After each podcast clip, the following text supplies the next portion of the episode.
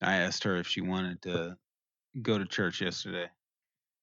Oh yeah. Yeah, we were driving by a church, and I think we were we were just coming down from uh, like intense conversation, uh, intense in a healthy way, uh, about something. And then we drove by a church, and I was like, "Hey, you want to walk in there and just see what it's like, see what the vibe is?" We didn't go. Well, it, was it already in session? Like, would you have been opening the doors while the preacher was speaking? I don't think so, but that would have been cooler. I want to get like the vibe of. I haven't been to church in like 20 years. I'm I'm curious as to how things have changed in their dialogue.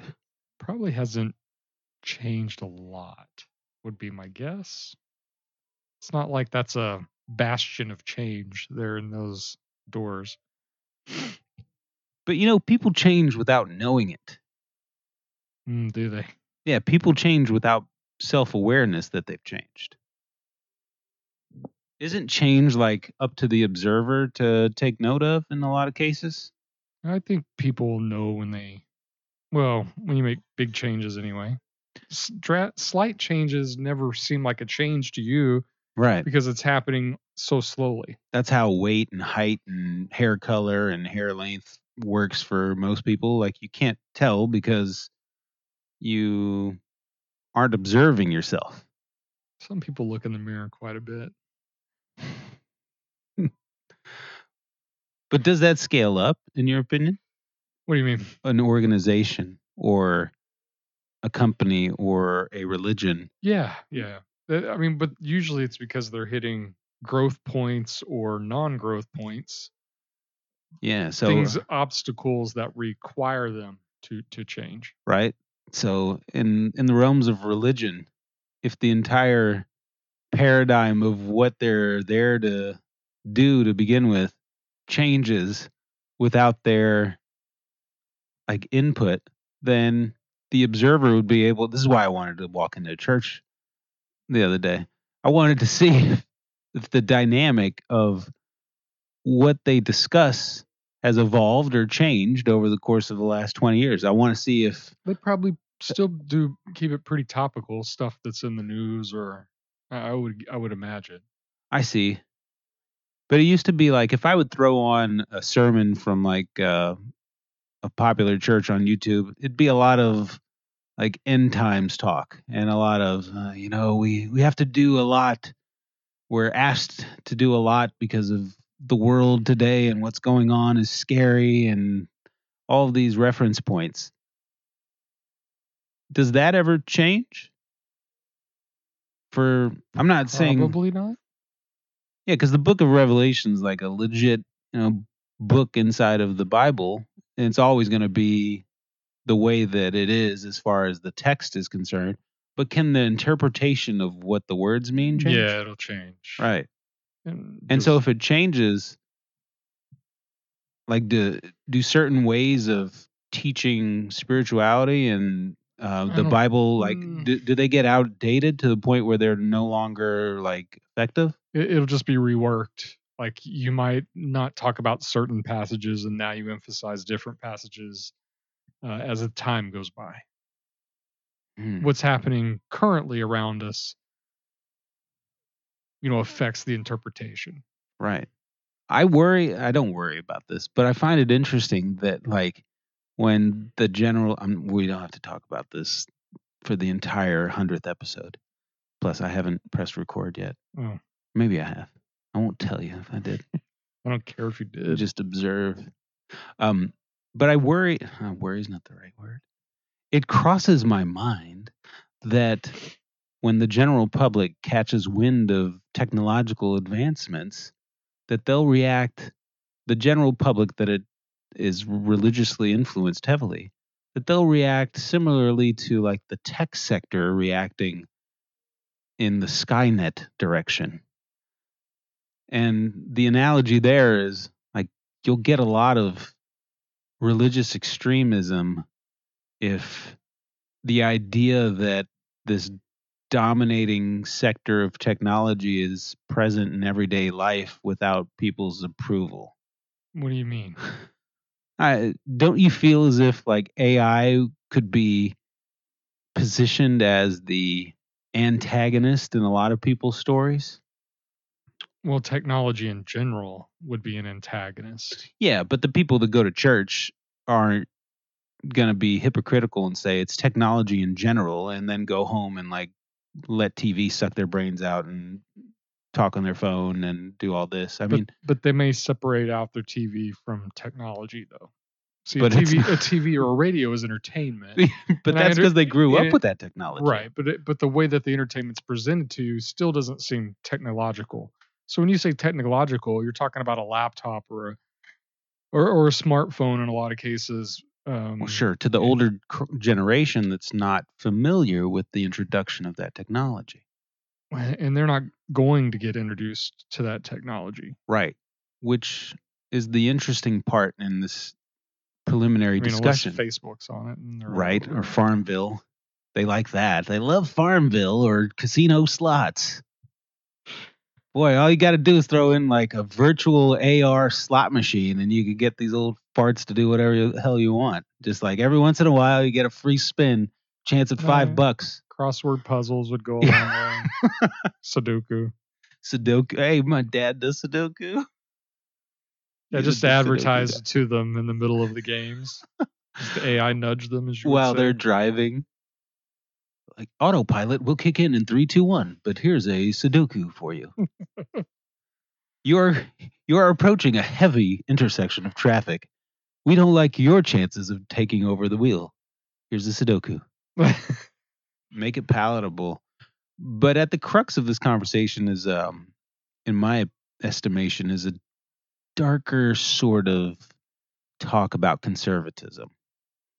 The idea of stuff that's introduced during your time on this planet seems to seems to embed itself as like part of what you've helped bring about into existence during your lifetime and that anything new that threatens that departure is viewed with antagonism and always has been. Well, that's how it will always be. Hmm. Is it right? Well, I think it's just human nature. There's no right, no wrong. Is it effective?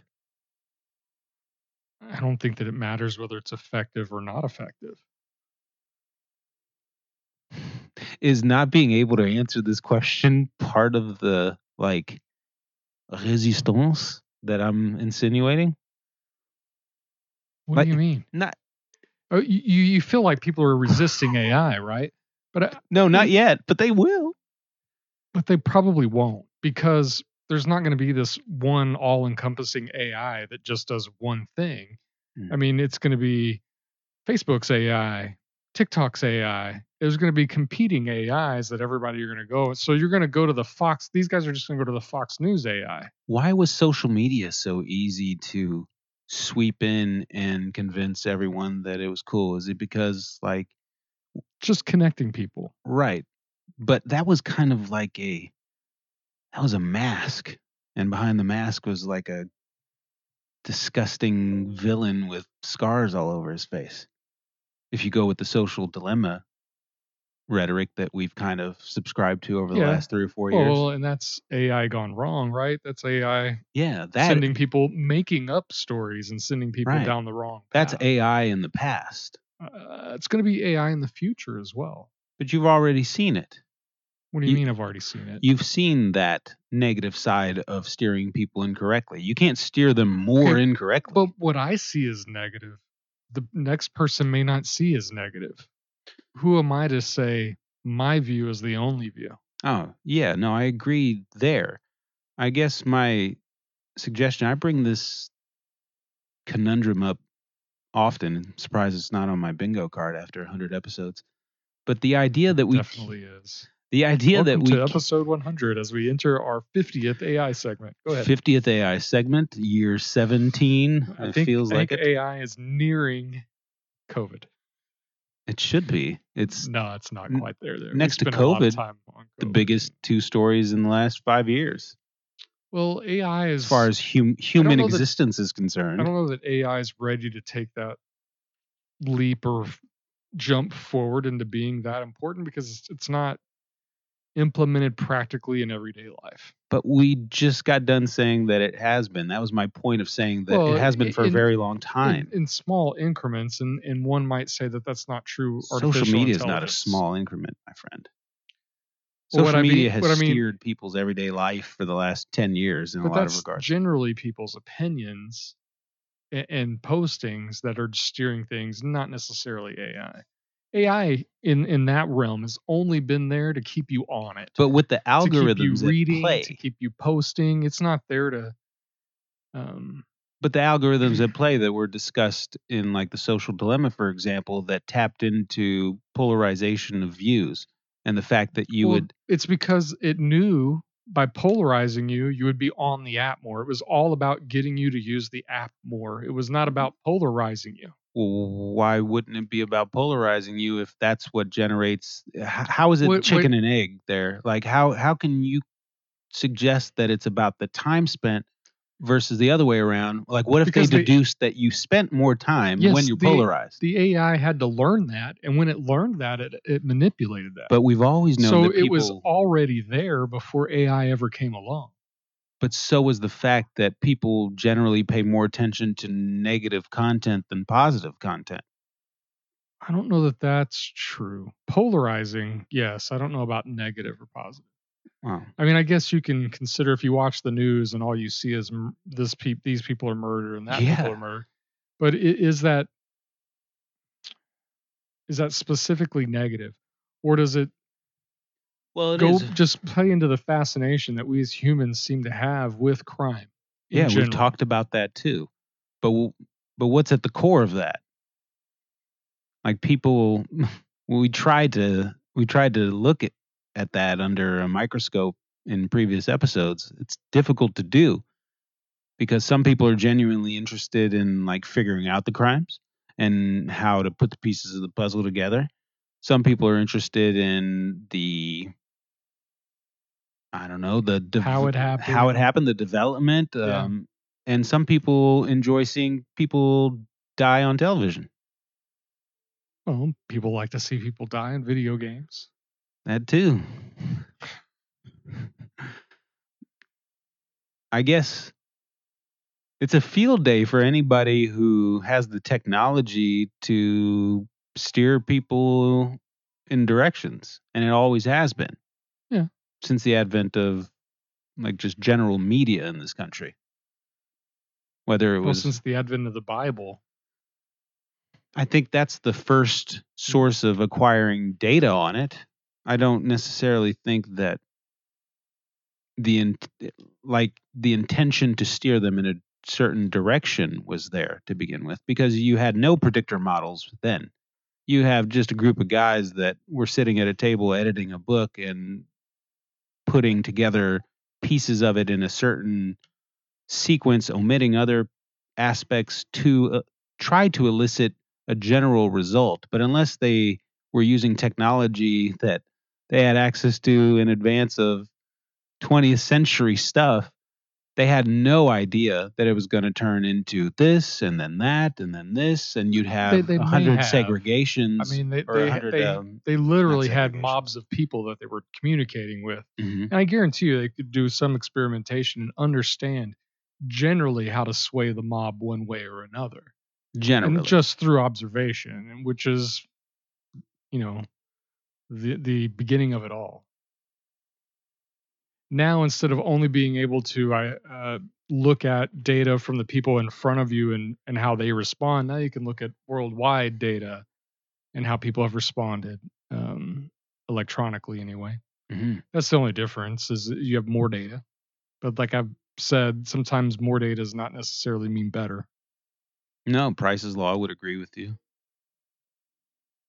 But you can also, using Price's Law's model, you can hone in on the good data easier than ever now.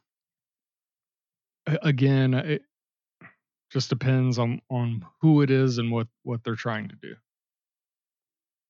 Like there's always going to be people bucking the system. There will always be. There will always be a dark web, right? In some way, shape, or form. There will always be somebody trying to get away with something somewhere. Human nature. I don't think you can teach that out of them or AI it out of them. No, you can't, but you can make what they're trying to get away with a little bit more Well, palatable. the, the idea would be to make to de-incentivize what they see as valuable. Yes. Or what they're peddling and what they're trying to get away with as profitable. Well, I mean, attention though is the one thing that I don't know that we can de-incentivize because if you do, people kill themselves because they're not getting enough attention, or have, you know, bad. Uh, what's the word I'm looking An for? An existential crisis. Um, yeah, or they just have a, you know, just a negative outlook on life all the time. Uh, they're We're not there? Uh, I don't think so. In in pockets of society we're not there where people Well, sure. I mean, there are always going to be those pockets that have issues. So then, what if you hone into those pockets to observe what has led to that and you build accordingly so that those segments of society don't grow? Well, you're talking about probably something that have to come in the answer of a pill or a shot to fix everyone. Because well, some you of could go just, back to some of it's just 20th century chemical- style and you can do like electrical current manipulation. yeah, but I think we know that doesn't work. Well, do we? I, I believe so. Yeah, that's why we're not It was illegal. It was Frying- deemed illegal. frying people's brains. There's less intrusive ways of doing it than frying people's brains. yeah, I don't think Frankenstein is the way to go. People are Frankenstein's right now. That's an interesting point. Oh, Mentally really. speaking, well, they're yeah. If you were to look at the way their brains work and what they're asked to do and their attention span, it kind of turns into an amalgam of little bursts of different chemical reactions in multiple directions.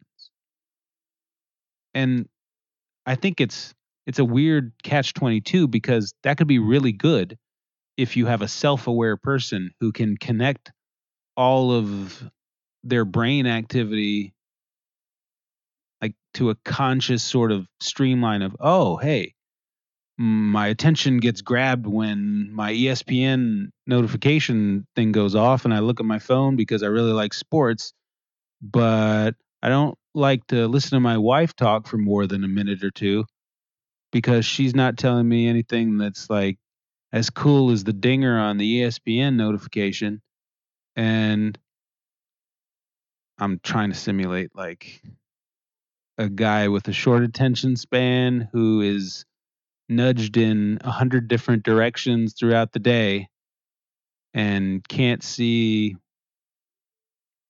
that he is kind of like responsible for making it all work for him in a healthier way. And I think that's the crossroads everybody has to be willing to approach is like you do have to look in the mirror and like assess whether or not you have work to do on yourself.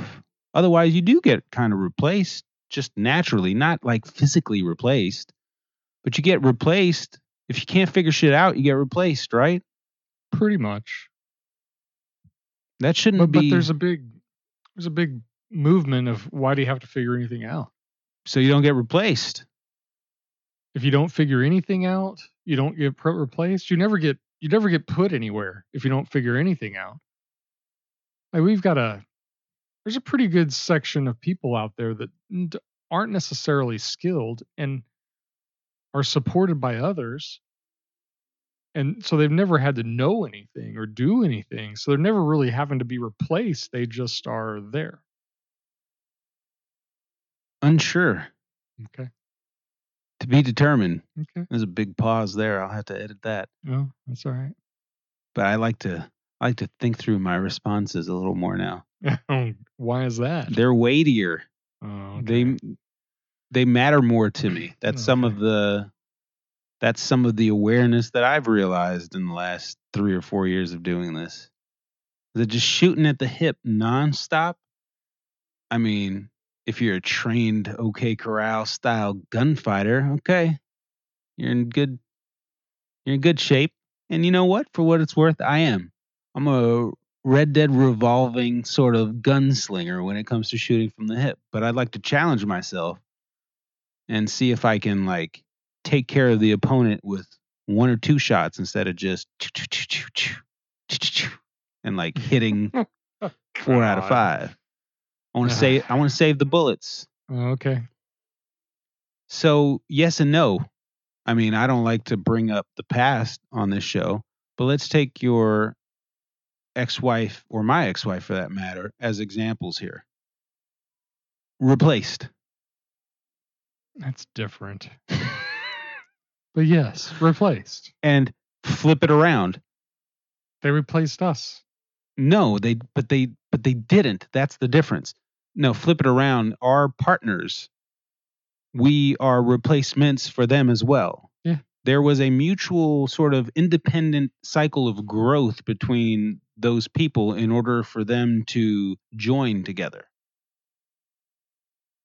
You might have just had similar interests. I don't know if it's all that.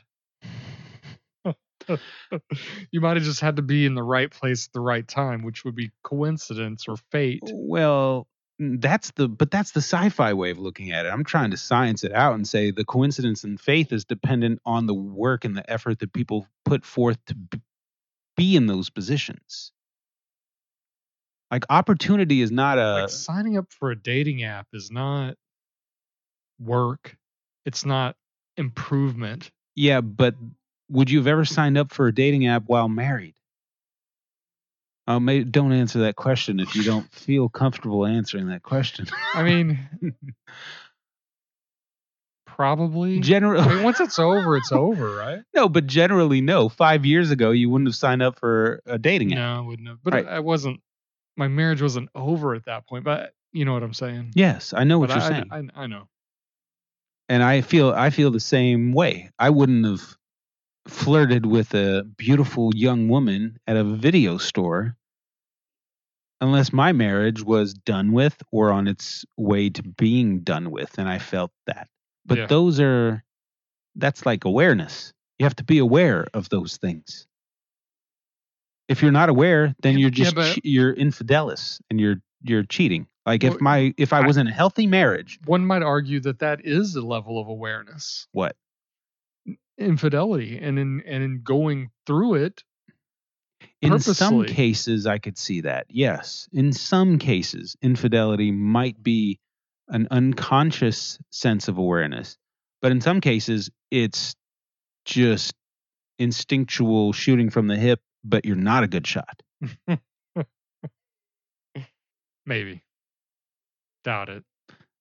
Well, it depends on the individuals involved. If you have a if you have a an ignorant person who isn't self-aware and has no sense of accountability, then their infidelity is probably less rooted in sensibility than it is in like something credulous or incredulous. All right. It's okay to say that dumb people do dumb things and that smart people have reasons behind why they do things. Yeah. It's okay that there's a, a gap there. Yeah, I'm not arguing that. So perhaps more intelligence results in different responses from the world around you. Certainly, like opportunity would suggest that, right? Because for the longest time, I've been told, you know, um, if you do these these things, the opportunities will just come. And, you know, I'm aware enough to know that those kinds of opportunities are like my my antagonist to my being. An example of that is um, like a sponsorship from a major company or something like that. If we started recording this show in a studio, we started promoting it and we started marketing, and then we got approached by a big company that was interested in sponsoring our program, but I didn't align with what the company stood for. Then, like my conscious awareness of my ethical standards would prevent me from entertaining that. Doesn't matter who the company I mean, it matters to the company. But don't you think though opportunity in that sense isn't isn't real? That going down that path limits you? It limits me according to the limitations that have been set by the model up to this point. Yeah. But I mean, if you you're, you're choosing to go, okay, nope, you can't sponsor me. Nope, you can't sponsor me. Mhm. Nope, you can't sponsor me. Then you're a contract holdout like an athlete in the NFL. Well, and then you're also not making any money. Um, That's doing fair. anything, right? Mhm. And what if some cor- corporations have a bad name but really haven't done much negative? Okay. Let's say Exxon wants to sponsor us. But what would we have to do for something like that to occur? We'd have to talk about oil and gas for we may a not. They may percentage just of our show. not give a shit. Well, if they asked us to do that, that'd be different, right? Yeah. Then we'd be both be like, yeah, we're not. Oh, okay, we'll, we'll talk about oil and gas, how it's destroying the planet. Yeah. We'll talk about Deepwater Horizon a little bit, and BP, and how it's basically the And they- bank system and bailouts. They would probably be okay with us talking about other oil companies' yeah. problems, right? Hmm. But I mean, there there's some give and take. Like I I wouldn't work for, uh, you know, white supremacist group sponsored company or something like Mhm. that. I you know there's definitely um lines in the sand, but uh, I would allow Jerry Jones to sponsor me, even though he's Even though he's a questionable white supremacist? well, I don't know about that, but even though he's had children out of wedlock, treated them like crap, clearly cheated on his wife, and probably has questionable morals. I mean, he was an oil man. And by the way, any old white guy, and that's Uh-huh. going to be a white guy 60 or older, I'm is not- partially racist. I- and if you I just want to hold it against them and No. Put them that's to not a frying pan, and we can do that all day long. That's is what I'm not I don't want to do it on that general condition. I want to do it on the the notion that he's also an owner of an NFL team with a lot of African Americans on it. And beyond that, during the Colin Kaepernick situation, he was very vocal about how if anybody on his team contemplated doing something like that, he would let them go. So he levied sort of his supremacy as not a white guy, as the owner of the team, which, you know, when you levy your supremacy as an owner of someone, just the general lexicon and the the terminology that you're insinuating there sort of creates a subordinate and master style of relationship or a I'm it- in it- control a of your between- actions style of relationship. Well, it, it's more like these actions are not going to be allowed inside my company. Doesn't someone have that right? yeah, but where this do you is draw my the line there? This is my company. Where do you draw the line there? If you own the company and and you well, there are legal is he the create right? is he the creative guru behind the Dallas Cowboys? Is he the offensive coordinator? Is he the running back, the He quarterback? but all he does is he he he cuts checks and he watches his team from above. I don't know that he necessarily is involved in every transaction or in every decision but, but isn't the guy signing the checks the guy? In the model of the And- NFL and that he, he only has molded that team into the, one of the most valuable sports franchises in the world. and how far have they gotten in the playoffs off none of of that- being the most valuable franchise Well, in the world? None of that matters, but but you Justin Bieber hasn't won a Grammy yet. Well, that's rightfully so. Has he earned one? No, but he's the most popular male vocal. No, maybe not anymore, but he's one of the most popular male vocalists. Like, what good is popularity? Well, uh, well, you're you're saying that he's not a coach, he's not this, he's not that, but he Mhm. has built the franchise that these guys play for Mhm. into something pretty freaking major. So Yes. while you're saying he's not part of this, he is ultimately a part of that because that wouldn't exist without the other. How much of well, Jerry Jones is an interesting example, but how much of his legacy is really just like on the shoulders of the great coaches he had in the 90s? I'm sure most of it is. Right. And so isn't he sort of compensating at this point for like he hasn't made many great decisions. The Dallas Cowboys aren't necessarily America's team anymore. I mean, Uh, the Patriots might have surpassed them, maybe. Well, certainly in legacy and honors they have, but as far as viewership, they're still number one. And I and you know that's kind of like saying Pepsi's still the most drink or Coca Cola is still the most popular drink out there. That doesn't make it the healthiest or the best for like daily And consumption. no one's saying it is. But if Coca Cola can buy out marketing and advertising and get the deals for the majority of the Sunday night uh, advertisement reels and show ads on YouTube left and right, that doesn't make them like the the biggest deal. It makes them just the wealthiest that can sort of simulate that they're the biggest deal Well, they are the biggest deal. based on their ability to buy out the system. No, based on the longevity in the industry. Yeah, and based on market share. And market share goes hand in hand with advertising. I don't connect with that making you the biggest deal because I get it why visually the biggest deal. Yes, check. Like they get into more brain the Dallas Cowboys and what's going on with the Cowboys gets into more brains of NFL fans than any other franchise. But how and why it gets into the brains isn't for like the right reasons. It's not because they're more interesting to watch. I think Hard Knocks proves that. I mean, they were the first Hard Knocks, right? I don't remember. I think you had to kick, yeah, you kicked off Hard Knocks with the Dallas Cowboys to get everybody on board with what Hard Knocks was, so that they'd be like, oh, this is interesting. But then, like, you got the Browns and you got lesser, lower market teams. I guess it's like it's my it's my general assertion on this show over the course of 99 episodes, episode 100 is that I don't know that we have to sign off on the idea that the most popular thing is the biggest thing.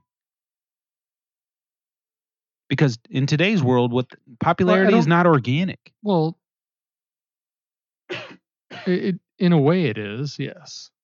In a way, in a way, it is organic. Yeah. I mean, part of it is i- i- all you have to do is, don't you think viral posts are organic to a certain extent? I don't know that there's such a thing as a viral post anymore. Okay, a post that receives one million views within a week. Don't you think there there there's organicness to that? It's not like it's advertised, right? It's, It's just- fascinating that you're that you're bringing this as an example up. Um, let me try to answer simply. No, um, That's not organic. it's not organic. Uh, well, the video may not be, Mhm. but the attention that it gets. popularity and attention and views, the spread is organic. So, like on any given day, Elon Musk, he's got 135 million followers on Twitter. Um, and in general, There's 135 million Twitter users. Yes, kidding. but um, it's been also identified that a large chunk of his followers are fake accounts. So that's part of what I was gonna get into here. It's not the main part, but I yeah, 131 million followers, and so like just today, for example, um, Twitter shows you the metrics now under each post, even if it's from somebody else. Like you'll see how many uh, likes it has, how many views it has, uh, how many retweets, et cetera, et cetera. So Elon Musk, 100, 135 million followers. This is the deceptive part here. Today he tweets uh, the news story about Microsoft firing their AI safety team, which is like two day old news. And so this tweet might garner a lot of steam and attention on Twitter. But even then, you've got 5.2 million views. That seems like a high number, right? Your the brain of the brain of someone who thinks that that is how many view people saw is not that's not real. Like you're allowed to think that 5.2 million people saw that, but the reality is they didn't. Like because the views are it's the way that things are presented now on Twitter. If I scroll by something, it can be it can be force fed to me on my feed firstly. I don't even have to be subscribing to it. And if I scroll down and I just scroll right by it, it's a view. So 5.2 million views doesn't mean 5.2 million people paid attention to something. 29,000 people liked it. Okay? If you evaluate like the metrics of the real accounts versus the fake accounts that follow Elon Musk and the likelihood of them liking one of his posts, it's like something like 40 to 60%. It was just released earlier this week that it's an egregiously high number for his. He's got 135 million followers. So a large percentile of them are just bot or fake accounts. So you give him the benefit of the doubt. And I'll say 70% of those 30,000 likes are real. So that leaves us with um, like 8,000 that aren't real. So we're we're like at 28 or I'm sorry, 20 21,000 real likes. Okay. Like if if I'm a mayor of a city that population is 20,000, I can have a city council meeting and get them to agree with me on something. So that's the level of influence that that tweet has so far 20,000 people liked it. So you're saying that like here here's where the the trickery is.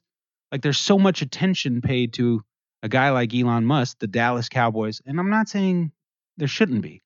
But what I'm saying is this is like the deceptiveness of it. 21,000 likes is the equivalent of a mayor saying something very strong to his town of 20,000 people and they all agree with him. Like that's not far fetched. That's not something to be like spread out in all these arteries of the world. That's 21,000 people that agree with something. That's like a tiny fraction. And it doesn't mean they agree. It just means they pressed a button that gave a little heart to the tweet.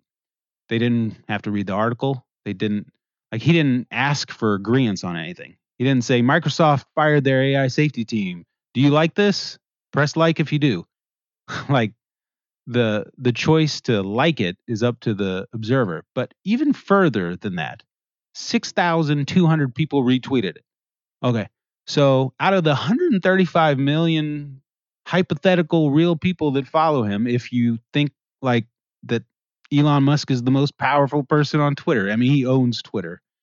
But if if you leverage like popularity as this end all be all and you think anything he says has this large gravitas and weight to it, which I'm not saying it doesn't.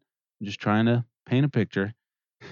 6,000 people retweeted this. So 6,000 people took the richest man's tweet about Microsoft firing the AI team and said, you know, this is worthy enough to spread to my constituencies. 6,000 people. So you're giving the power of influence to essentially like a large, not even a large, a community college worth of people. Just a, a small community college is basically dictating what's going to get spread into other areas of the world. That's not viral. This isn't viral. Even furthermore, lastly, 4,000 replies, 4,300 replies. So and we talked about replies here with James the other week and how the bulk of replies are either bot driven or stupid. Or stupid. So I'm going to give him benefit of the doubt and say over half of them are valuable replies. So now we're at about 3,000 out of the 4,600. 3,000 people were interested enough in responding to the richest man on the planet's tweet about a very important topic. And this happens on a regular basis, every day. Every day. And I guess what I'm suggesting is those numbers are so fractionally small, yet we give them so much credence that Who gives them credence? Because I don't. I'm not even on Twitter. everybody who So it could That- only it could only be people on Twitter that could even give it credence. No, because stuff makes it outside of Twitter into the news media realms, into people's homes. Like, yeah, but the news article existed before his tweet. absolutely. But it's not about, nobody goes out seeking news articles anymore. How they Why acquire, do they not do that? I because do. how they acquire their news is when it's like fed to them through a feed, whether it's on social media or Mm, whether I- it's on I mainstream media. Man, I don't know. Well, how would you go about? So you're telling me Morgan would hop online and say, and ask Google, did Microsoft fire its AI? Say, how would you come to learn about that story? News websites, Dallas Morning News. So I might it would see be it on local news, maybe, perhaps, but it's not being fed to me via Twitter. It's being fed to me via the the the media, Mhm. which has nothing to do with Elon Musk. So I'm not sure where you're going with the point of Elon Musk. I even have less. What what I'm going with with that point and all the points about how people react to media, social and on television, is that folks would like to make you think that what they care about is more important than it really is. But that's because they feel a sense of Are- you- attachment to the story that they're fed or the Like, way sh- that they should bring we, it in. Should you be allowed to interpret that he really cared about that story? Sh- Should that be in your hands to interpret it? Maybe you misinterpreted him. Or are you saying that's that's not possible? I'm not trying to interpret him. I'm But tr- you're trying you're breaking you're doing a big breakdown here with no interpretation? Well, Microsoft is one of his rivals in the AI ranks. So I'm not going to go into the details as to why he would put that there. But also, he fired members of the Twitter team a month or two ago. So he's bringing this up to not only like say, I think you're reading that into this. You're you're you're, you're assigning intelligence behind something that probably doesn't have intelligence. but it's Elon Musk. He's somewhat intelligent. to a certain extent in certain realms and in other realms he probably just I think in what he business competition, he's probably pretty good.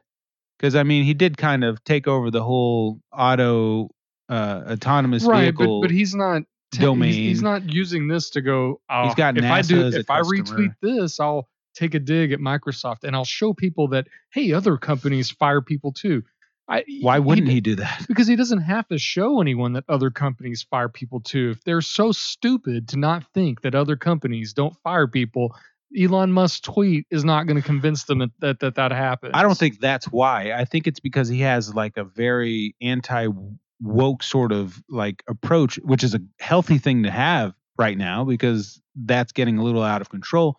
But he felt attacked by the mobs when they got on him for firing his Twitter team to the point where he's just like saying, Look, you idiots, everybody does it, like you're suggesting.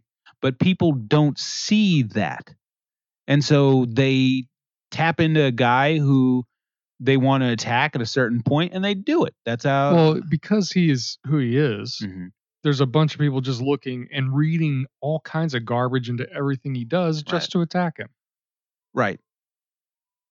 But But and that shouldn't determine the meaning of what he really is doing. It's you remember Life of Brian? I um, don't. It's a Monty Python, Python. movie, and it's essentially um, the life of Jesus, except Jesus is Brian. I see. And um, and in in one scene, he's kind of, you know, the mob is is they're all wanting to be close to him or whatever, and as he's running away, he loses a flip flop, and the groups start to faction off as to why did he lose the flip flop. and so they start to go into different sections and to different meanings as to why he lost the flip flop. I think sometimes as humans we do this. We see somebody doing something and we're applying meaning to it that may not actually be there. But what if the meaning is there? Eh, Then it takes more than the one instance Well, right. for for you And to I'm really go saying- back and infer that the meaning is there. I'm not saying there's anything wrong with like any of his approach. I I'm on board with his approach. He leverages his status as I mean, he's done it with Dogecoin, yeah, artificially inflated a coin that right? But he's doing it to kind of prove a point. which by the way, Dogecoin sponsored a NASCAR at one point in time for like a day. It's a Hold on, and and then somebody created like a die-cast Hot Wheel of the Dogecoin car. Yeah. and it's unbelievably collectible right now. Just FYI. I'll be on the lookout for that. so if you see a Dogecoin NASCAR toy, pick it up. if you had hundreds of billions of dollars to your name, I have a feeling that you would be taking a similar approach to communicating with the ranks of the general public as Elon is. He's trolling the general public, which Yeah. is a To a Great certain thing. extent. Yeah. Yeah. I, I agree with you there, but I don't know that I would do what Elon does. I don't think I would care about growing industry. Hmm. I might care about I might pick one thing and and then go, okay, I'm gonna make this one thing better. And then not give a shit about the rest of it. but what's happened and how this has turned on Elon a little bit is that the general public now feels as if they have an attachment they've leached onto him and this might sound very cynical but i feel as if just like a sports team when the general public leeches on to something they feel they are a part of or responsible for its popularity then they feel a sense of entitlement with the effects of that entity's success. And I think that's where you draw the the line. It's like Dallas Cowboys fans do this exquisitely. They they eh, a lot of sports fans do this. They feel as if they're the reason why sports teams did really good like during a certain week. And they're the way that fans talk about their sports teams is like we. They use just the word we. like there's a connection there. Like the guy with a, a beer spilling over onto his unhealthy wife's lap, two rows down, trickling all over the floor, like he's responsible for what's happening on the field. They're just observers. But the crowd reaction cuts through to bring this back to Jerry Jones. The crowd reaction taps into Jerry Jones's brain of I love seeing this grandiosity and this grandeur. This spectacle is my doing. I must uphold this spectacle. It's essentially just like Roman gladiator days with an owner of the it's it's so lame. It's so easy. It's Roman gladiator days. That's all it is. But social media has taken on that moniker now. I don't I don't know. Well, I don't you've know that I got fully agree. you've got public figures as one gladiator and general public as the other gladiator. And then the rest of social media is the audience waiting for them to go at it. That's what cancel culture is. Cancel culture is essentially taken on the role of a gladiator. I don't I don't think so. You know, you don't like the analogy? No, I don't like that analogy. Uh, because a gladiator, first of all, was enslaved. Uh, Well, is general public's i- pretty enslaved. is they just don't know it. Is fighting for his life because if he loses the battle, he dies. He's dead, That's fair. Okay. Well, and that's not really the the image. image doesn't factor in? If somebody's in an argument Yeah, online, but, but generally, cancel culture is going after someone who has done something wrong and gotten away with it. Uh, O.J. Simpson. Um, that's your example. well, I'm just saying he definitely murdered two people and got away with it. I mean, But nobody's The- canceled OJ. yeah, he's pretty much canceled. I don't think anybody's touching him Oh. with a 10 foot pole at this point in time. Um, especially afterwards going through the hotel or whatever to get his memorabilia back and then serving time for that, oddly. Um, so yeah, I think like the whatever it is, the Weinsteins of this world rightfully should have been canceled, right? Like Mhm. what they were doing is is was way wrong. But but it then it steps forward. Like it doesn't give room for a person to make a mistake, one mistake in their life.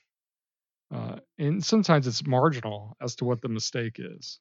I agree. Um, just at the time, it doesn't meet the standard, but uh, at any other time, everything was okay.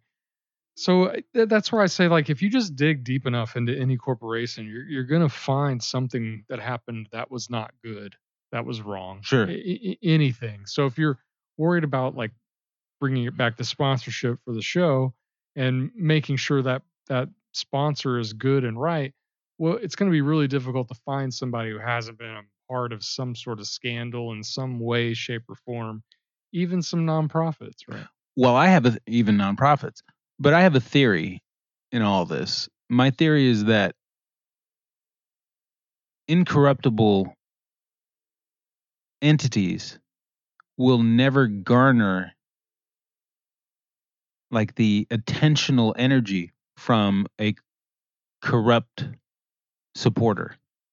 Meaning like we'll never get unless unless we're corrupt in some way that I'm not aware of, we'll never get approached by an entity that sponsors people with the idea that they can corrupt them or sway them or control them.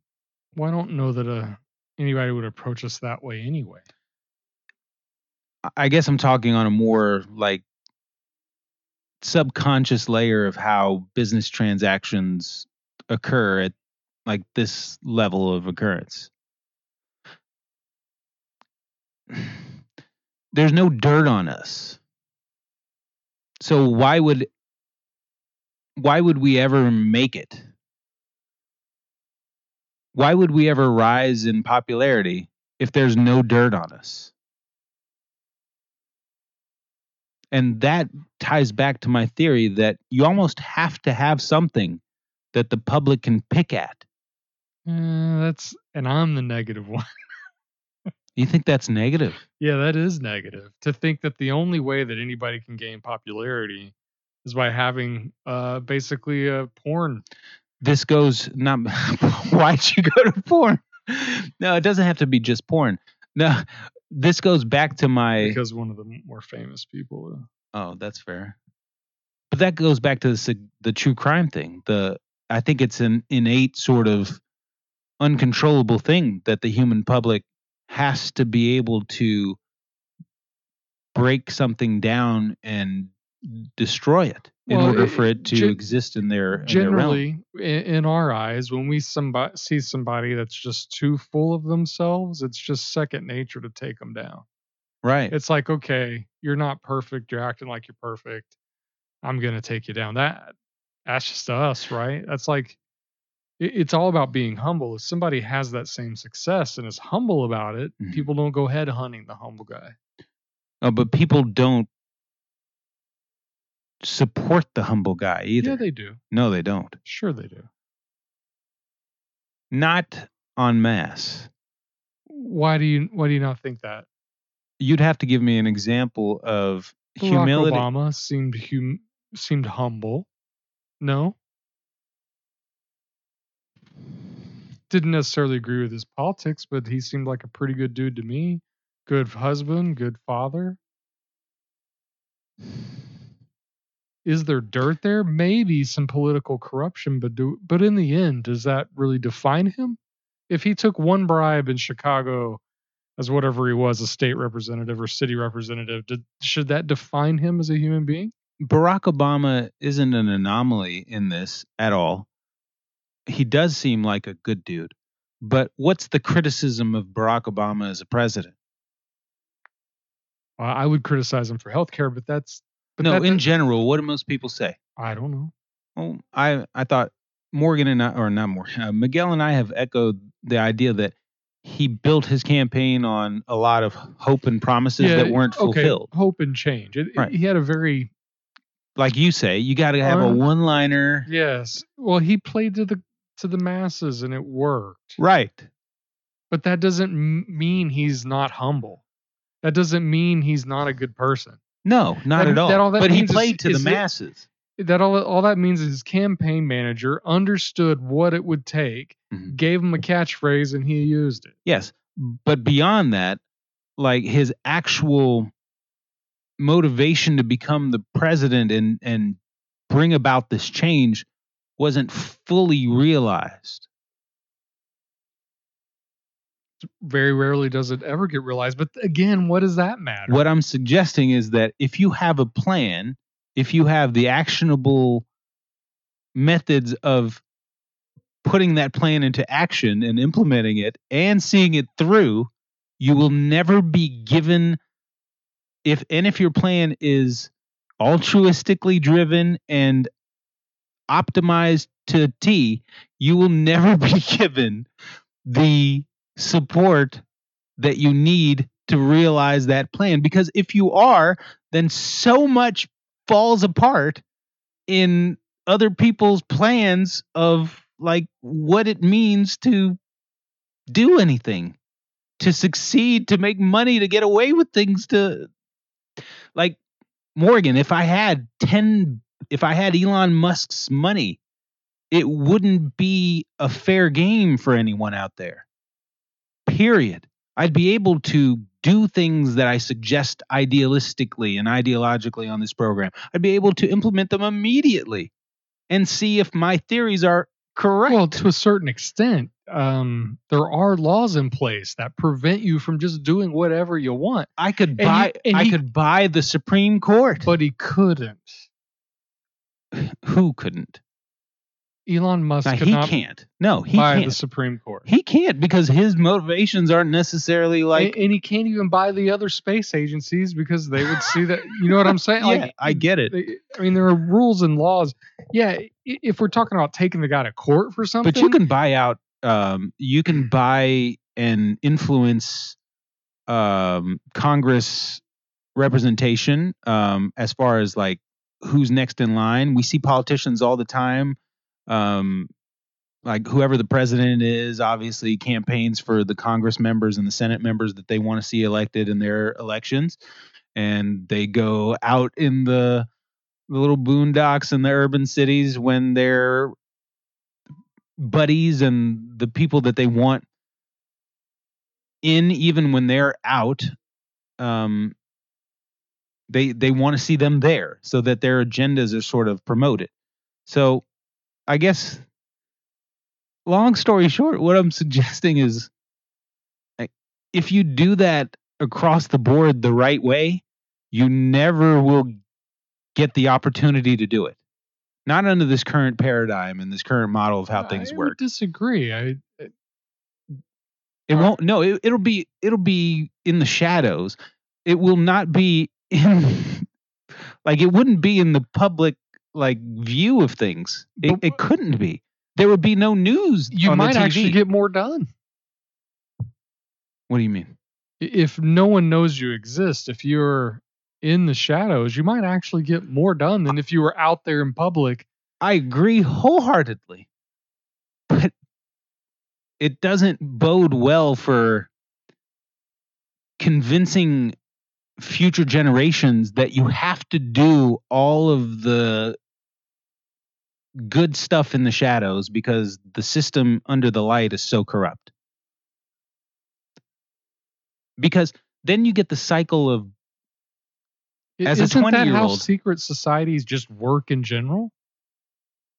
And how we've uh, uh, we've given all these people all this credit that we don't know who they are, Mhm. Illuminati, hmm et cetera, et cetera. Isn't that just how they work? Isn't that how they run the world and run the country from the shadows? They're getting things done, right? Without anybody knowing who they are or what they do. Like we've we're already teaching people this is the way you do it. Yeah, but people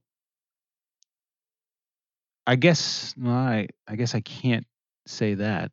the majority of people with the ability to make real changes in the world and difference differences wherever they go they're still generally onboarded to the system that's ineffective versus the effective like way of going about things generally speaking. So I I think a lot of people if you want to you're still sold if you want to make a change be a politician or like if you don't like the policies and the laws in your community or in your state or in the federal government you got to be a part of the system. You got to change it from the inside. And i i agree with you. I don't think that's accurate anymore. Like you don't have to be a politician you don't have to campaign you don't have to make friends and be a lobbyist um, and intern for another politician for X amount of years or go to school for this. You don't have to learn how to sweet talk people and make friends. And uh, you have to know how to be a leader. you have to know how to identify issues of which you would like to confront. You have to know how to game plan. You know, you have to know how to communicate with people. You do have to know a general baseline of things that in the political realm they suggest you know as well but in that realm you're doing all the right things with the wrong people around you. And it just feels as if that system still wins out sometimes as far as the attention's not the right word um as far as the credit that we give it things can still move quicker than they're moving. But in order for that to occur more credit might have to be given to the people that are making things move. Because there's only i mean credit is a weird thing. What i mean isn't like pedestaling and notoriety and awareness. I would love for these people that really push the needle ideologically scientists uh, quiet technology experts people working on ai and like the quantum physics realm and scientists in that realm machine learning engineers people that are working on stuff that really really pushes the needle versus people having arguments on TV but you have to figure out a system to where like they see the effect that they're having on the world in a way that lets them know that they're doing the right thing. Because the people in congress and the people in governments and the people that are parts of systems they get checks and large handouts and sponsorships that are convincing them mentally that they're doing the right thing too. And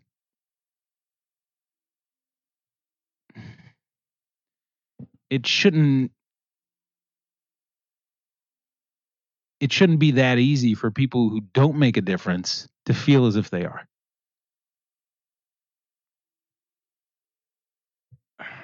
Yeah, that's just grandstanding, though. It's claiming claiming credit for things you didn't have any influence over. Right, but if you're a secret society, how do you or You don't care. Why do you care who gets the credit? Why does it matter who gets the credit? because history remembers the victors, Morgan. And so if you don't actually address who the victors are at any point in history, what keeps perpetuating? Yeah, but Victor would would in, is is talking about wartime. What society, what culture took over what other culture? what what victory are we seeing here that would require us to have that same sort of mentality? Why do we have to declare a victor? We're not fighting, are we? Not in the traditional sense. Okay. I'm- I would say there is psychological warfare that's been at play for quite a bit of time over the influence of people. Well, since the dawn of man. Right.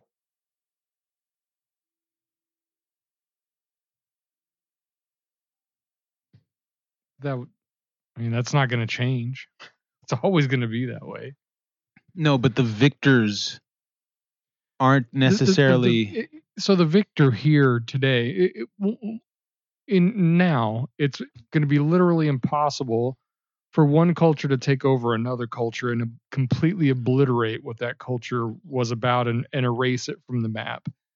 That wasn't the truth, you know, three, five hundred years ago, thousand years ago. You could easily wipe take a over culture, a culture and then people. Mhm. destroy every monument they ever had, and no one will even know that they existed. Mhm. Um, and so then when that culture is writing what happened, you know, things get left out, right? Like even Egyptian pharaohs tried to erase other pharaohs from hieroglyphics and, and, and the history books of Egypt. Mhm. So that sort of thing doesn't happen and won't happen today. Now we're in the information age. And you got everything on a computer, blah blah. I guess I, I guess it could, but what a huge global conspiracy that would have to be uh, to actually. Well, we like those, don't we? yeah, like global, eh, You don't like global conspiracies? eh. Not really interested in global conspiracy. You like alien conspiracies? I, yeah, I don't know if that's global. I, I'm a, I'm a U.S. citizen. I got to see things from a U.S. point of view. In most cases, I don't know if I have enough information to get into like an Australian conspiracy theory. That's fair. But so you don't think aliens are a global like Yeah, they, they probably, but I mean, you're What still more the- worried about like the U.S. release of video and things like that versus, you know, you're interested if another country releases video too. I guess. Hmm. is centralization of things becoming more apparent that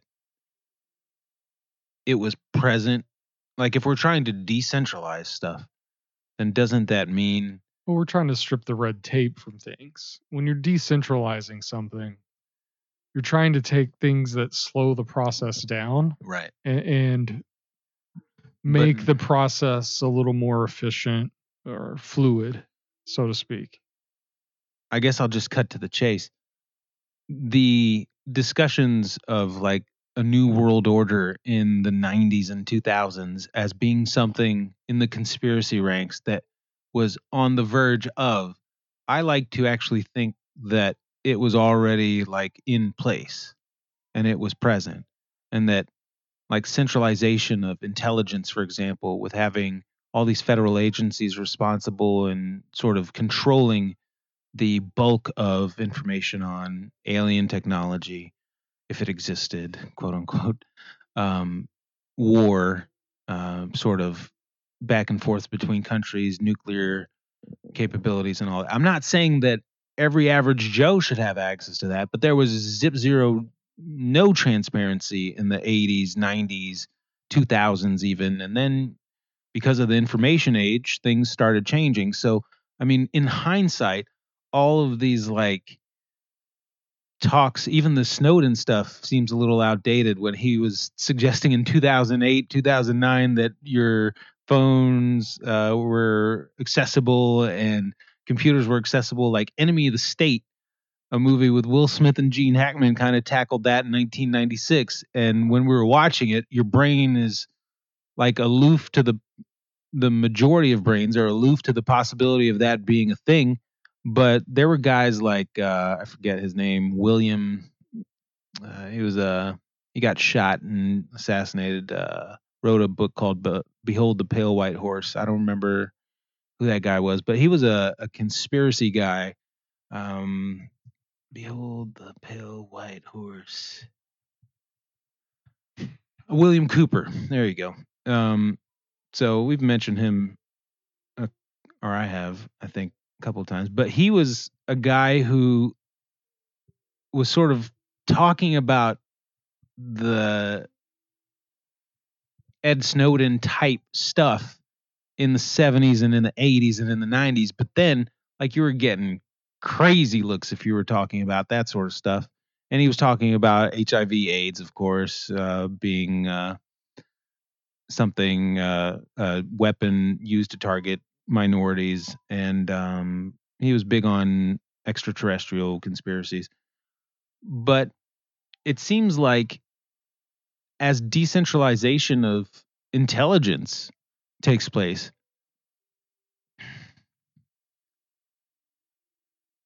hindsight does this weird thing of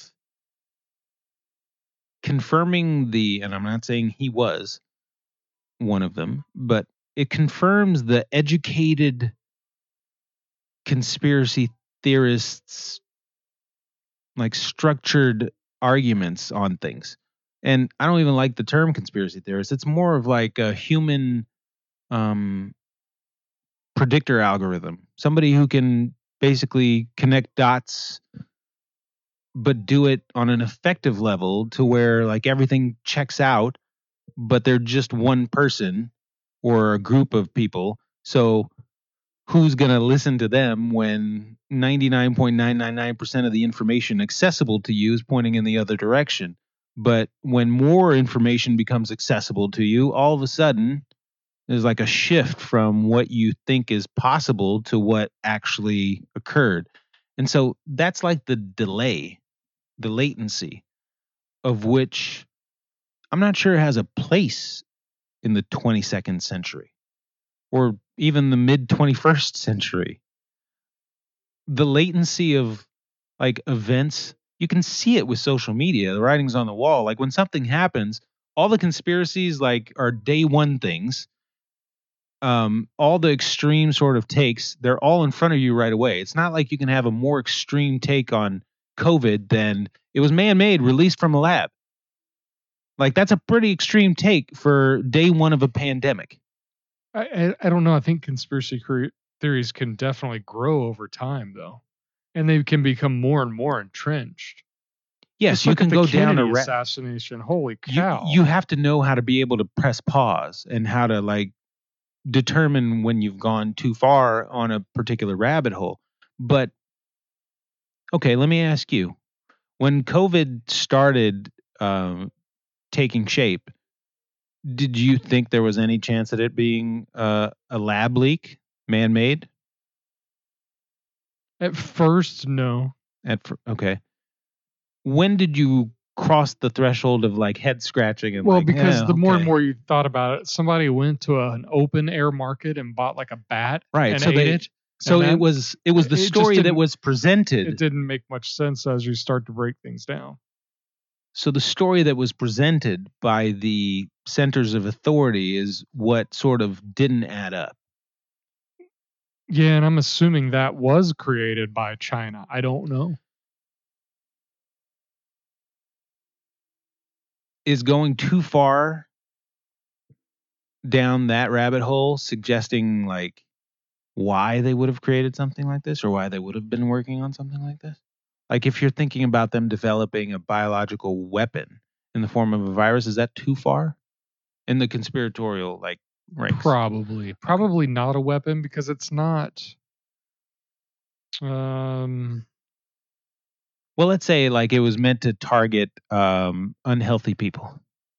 Or if they they toggled it enough to specifically target and but that render would be true with any disease. Mm, that's probably why it was easier to like mess with. It's because it was it, I, similar enough. The only reason they're messing disease. with stuff like that was because of the SARS outbreak. Right. Then and how do I deliver things into the body that will fight cancer? and the coronavirus or mm. the common cold, which is part of that family, was one of the things that was being used to deliver um, things to f- help your body fight cancer. Hmm. The AIDS virus is also being used. Not the full virus itself, but part of the cell structures. It's like it took a message to your own body and said, "Go get this," and your then your body would start to attack it. Hmm.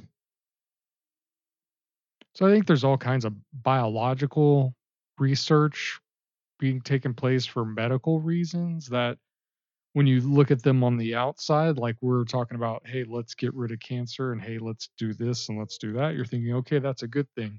But when you flip it, there's always a bad side to it, right? Well, what happens if this gets in the wrong hands? What if this gets out?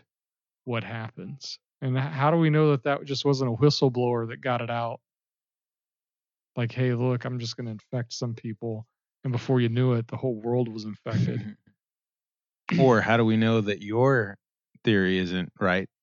And that it was something that we already oh no, I think we yeah, your theory yeah my that, theory that is that we had it? this isn't new that this has been around just hasn't been around in hundreds of years. Oh, I guess my theory is a little extreme then. And that's why some people were completely um oblivious that it didn't affect them at all. Mm. my theory is a little more extreme then. Yeah your yours tend to be You want to hear my latest COVID theory? All right, let's hear it. We haven't talked COVID in a couple episodes, I don't think. My latest Maybe. COVID theory is that coronavirus is to the common cold what shingles is to chickenpox virus. Mm, I don't know. And that the second you caught your first cold, you were going to get COVID.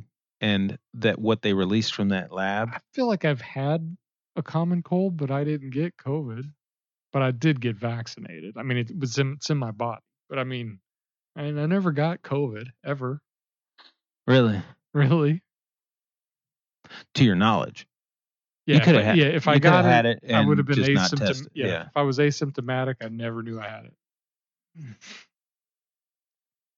So, as being a survivor of COVID, All right, let me tell you something weird. Here, this is a Oh, little sci-fi. Yeah, let's go sci-fi. I feel as if I have a radar for like flare-ups of sinuses and throat uh, um A radar. scratchiness. What do you mean? COVID gave me superpowers. See, I claimed that the vaccine made me feel invincible. Mm. I mean, I felt good after getting the vaccine. COVID affected my immune system so significantly, even if I am unaware of it, that now I have a radar for when I am around sickness. When I'm around someone with a potential infectious cough or a something that would give me a headache even I feel sensory reactions to the environment around me.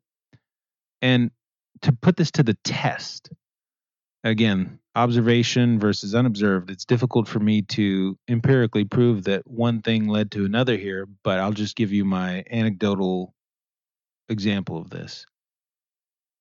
I went into a thrift store two weeks ago. My throat started feeling very strange. I had a mask on, just like I still wear my mask in thrift stores. So at first I'm like, okay, maybe it's the mask. So I take the mask off because it was I'd just woken up about an hour prior. So I go into the thrift store with my mask on. Throat starts itching very strongly on like the right side. Like, okay, maybe there's something on my mask. Take the mask off. It doesn't go away. It persists. Cough, cough, cough, nonstop, nonstop. Then I'm in the checkout line and I start hearing coughs around me. I'm like, that doesn't sound like a healthy cough. And it's like a wet, very mucousy sort of strong, nasty cough. And it's a kid in a stroller, and his mom's got a mask on, and the kid does not have a mask. And the kid, it's school hours, so the kid's about seven or eight years old, and he's not in a, he he is in a stroller. It's like a big kid stroller. Could have been homeschooled. This kid wasn't homeschooled. The way he was coughing, not a not a homeschool. But anyways, um, without like journaling all of the instances of which this has occurred to me, let me just tell you that it's occurred more than 10 times in the last year to the point where I'll have reactions like allergic reactions to people around me that have then evidenced a sign that they're sick. I haven't gone up to them and said, "Hey, are you sick right now? Are you maybe I should. Maybe I should be the next step." Because I've quietly observed and kept my little recordings in my head of what's going on. But I think I think I have a radar within my my body now that tells me when there's you pass. You're not you're not ill right now. But if you came in here, if you came in here with a sick? cold, I'd I'd I think I'd be able What- to know. Well, sure, I'd probably be sniffling, stuffed up, coughing. No, I'm saying I would be If I affected. tried to hide it, Yeah, if you tried to hide it, all right. I'd be able to pick up on Next it. time I get sick, I'll try to get around you and hide it without infecting you. I'll stand, you know, 15 feet away or something. Interesting question to segue from this, and I think I have asked you this and during the course of our talks. But you know when you're around a group of people and there's like a an energetic vibe that's not strong or um uh, okay. Do you think you can feel depression? If it's around you? Do you think negative energy has a yes and no. Like, um, I, I think a lot of people hide it very well. It's not obvious. so you think they can hide their own negative energy to the point where it doesn't like affect the world around them Yes. wow dive into that how is that possible because doesn't depression change like your your Well, generally speaking, people we, we, we put on a face when we are in a group of people together. A Okay. face of everything's okay, I'm fine. You know, my personal problems aren't here right now. We're just gonna have fun playing board games or watching a movie or drinking a few beers. So in a temporary situation where you're around people for a few hours, yes, I believe that people with depression can definitely hide it and it can go unseen. Now, if you're hmm. around that person a lot, I think you'll get a sense for it. But if you're only around them for a few hours in a social setting, I think it might be hard to to, to really pull that from them. interesting is that because they're hiding it or because they In the moment, they may not circumvent be, it yeah, in the moment, they may not be quote unquote depressed, right?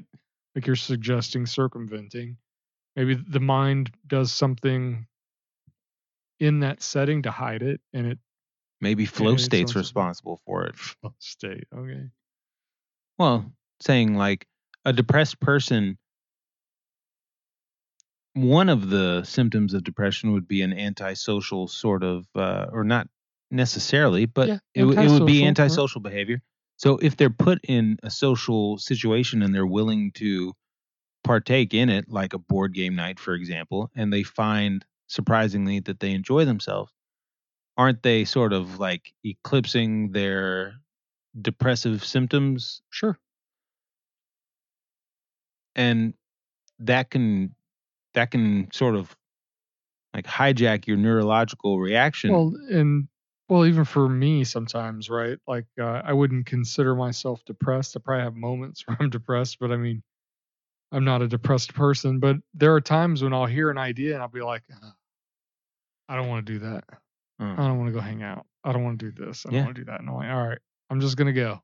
that's and then when I go, it's like, why would I've ever thought of not going? going. This is so much fun. that's how I feel about disc golf sometimes, but it's because of my arm. It's because I'm Uh, worried about hurting it again. Uh, it I, really. Yeah, I tweaked my knee last week. Yeah. Again. Mm. So no disc golf for probably another couple of weeks. Cause I heard it playing disc golf, sir. Really? In the mud, yeah. Oh. Ground was just a little, little muddy. My plant foot slipped as I was throwing. That's all it takes for me these days. I'm old. Mm.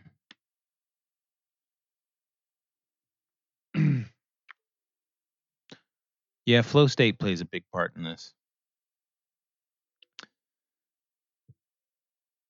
Flow state. Yeah, the well, remember that talk we had about the zone maybe about a year and a half ago, not- two it's years ago. different though. No, the zone is flow state. No, That's- it's not. Yeah, being in the zone is like being in a state of flow, neurological flow. I mean, that's that's kind of like exactly what it is. Okay, yeah, in a sports situation. Not just okay, sports, but in a game situation, right? Sure. But So- it's temporary. It's not something you stay in. Unless you treat life like a game. But the pure definition of it is focus on a task, one singular task, not multiple tasks. Mm, so you string can't, stringing your tasks Ugh, one after another. No, it does not. You can't do that. It's not the how that works. continuation of flow, Your your brain does not function that way. but it can be trained to. That's my suggestion. I doubt it can. No. At some point, it's got to rest. When you're sleeping, guess what you're not doing? You're not flowing. That's not true. Yes, it is true. Huh? Yes. No, there's flow state in dreams. I don't think so. Don't make me ask AI. oh, ask AI. Don't make me. Okay. Oh well.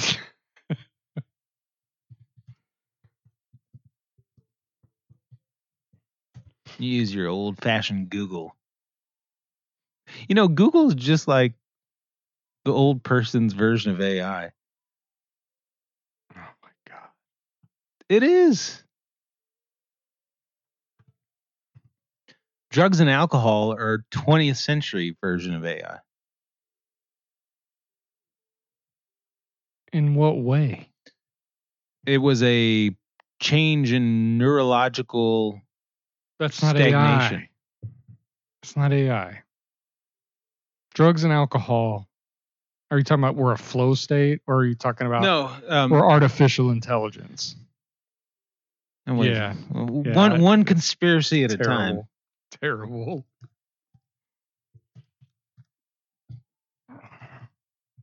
You should get a microphone so you can just talk to it.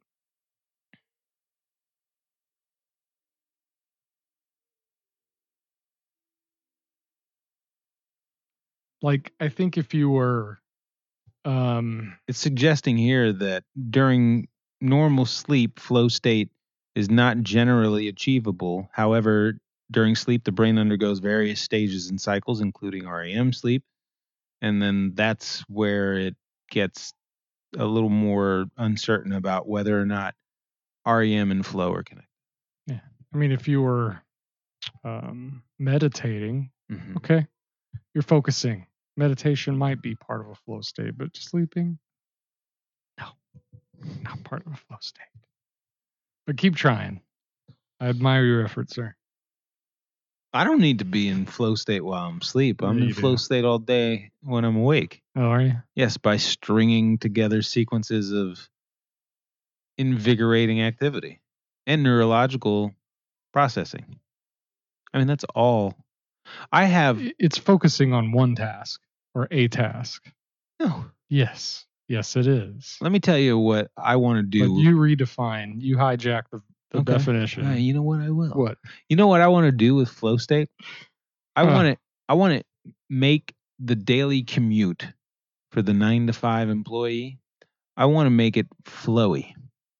I want people to enter a state of flow before they go to work so that when they're walking into work or getting ready to begin their day at work, they're in a state of flow. And I feel the way that you do that is by Boy, I used to try that and I would get interrupted every time I got in the freaking office. Go Yeah. ahead. I know because you'd come to work and you'd throw on your classical music, right? And you'd like zone out and you'd just cruise down the highway and nothing could interfere and you were just like level headed and clear headed. That's fine. But there's certain things that interrupt that that build up. Traffic, for example, is an interrupter of flow state. Mm. You don't get That's angry okay. at traffic? Oh well, if you were when you're driving 40 miles each way every day, uh, you become very tolerant. You know it's going to be there, so you just deal with it. Because if, you're getting upset every day about every little thing, it's you're not going to be able to flow. That's true. Well, traffic is directly I- like I'm- juxtaposed to flow. I'm more angry now today since I don't go. Right. That's dri- because I'm not driving every day. it's because you're in charge of your flow. Man, I'll tell you what, a couple of trips I've recently taken. Holy It's crap! frustrating. I mean, seriously, no one, no one observes the left-hand lane is for passing only or for faster traffic. No one is doing that anymore. Or you've also got a lot of drivers from California and a lot, a large influx of like new population in North Texas. Yeah, but it's Louisiana, it's yeah, Central Texas, it's backwoods, country roads. It's it's everywhere. There should be an app, an AI app that allows you to get your day started. Similar to how the current alarm system works with like setting your alarm but it's AI driven to the point where instead of you looking on your phone to see Google Maps basically I want AI to get ahead of all the flow interruption that could occur from home to work. So I want your alarm to be modular and I want AI to set it on its own. But I want the alarm to be set. I want the alarm to be set in accordance with how much time you need to have breakfast, uh, shower, brush your teeth, and walk out the door. I wanted to know that in advance based on traffic models, calculations, what the weather, weather's like. So, like, imagine you wake up um, to an alarm that's at the exact time you need to wake up in order for you to make it to work on time. and so, like, you don't have to set your alarm; it just wakes you up. So some days it's like 7:45. This is how your circadian rhythm if it was flowy all the way through and if you were like harmonized with perfection as far as like the flow of time is concerned this is how it would work. You'd wake up when you needed to knowing that you were going to get where you wanted to get at the exact time that you needed to get there while being able to do anything along the way. So in this hypothetical scenario, you're asleep, and on Monday, your phone alarm, when you work at nine, your phone wakes you up at 7:40, and it says, according to current traffic estimates, you should wake up now, and you should leave at this time. That's just it's giving you a recommendation. It's nudging you, saying you should wake up now, and you should walk out of your house at in between 8.15 and 8.20 if you'd like to make it to work at 9 o'clock. Now as the traffic changes and shifts the ai updates and it lets you know.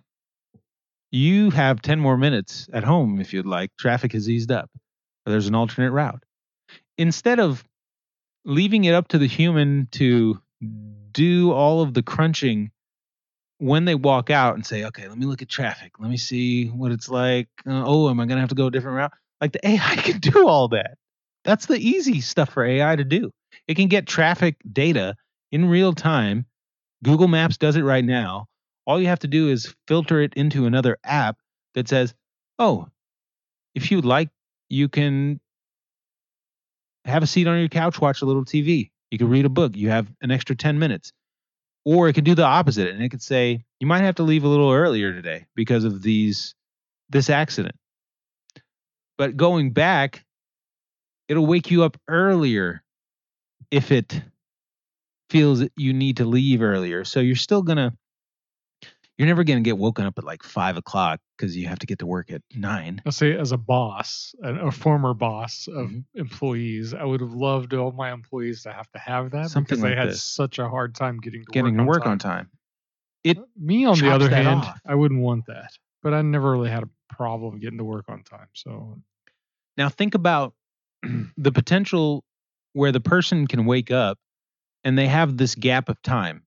So they're wake, woken up at 7:40 and it says in order for you to leave work or in order for you to leave home to get to work on time, you should leave within this window. And it gives you like a 5 to 7 minute window according to traffic numbers and your proximity to work, of course. But then you can engage back with the app and you could say, I'd like to stop for a cup of coffee. I'd like to stop for a park along the way and take a 15 minute walk. I need to go to the gym for 30 minutes. And then it does the math on what you need to do and where you can go. And it's funny that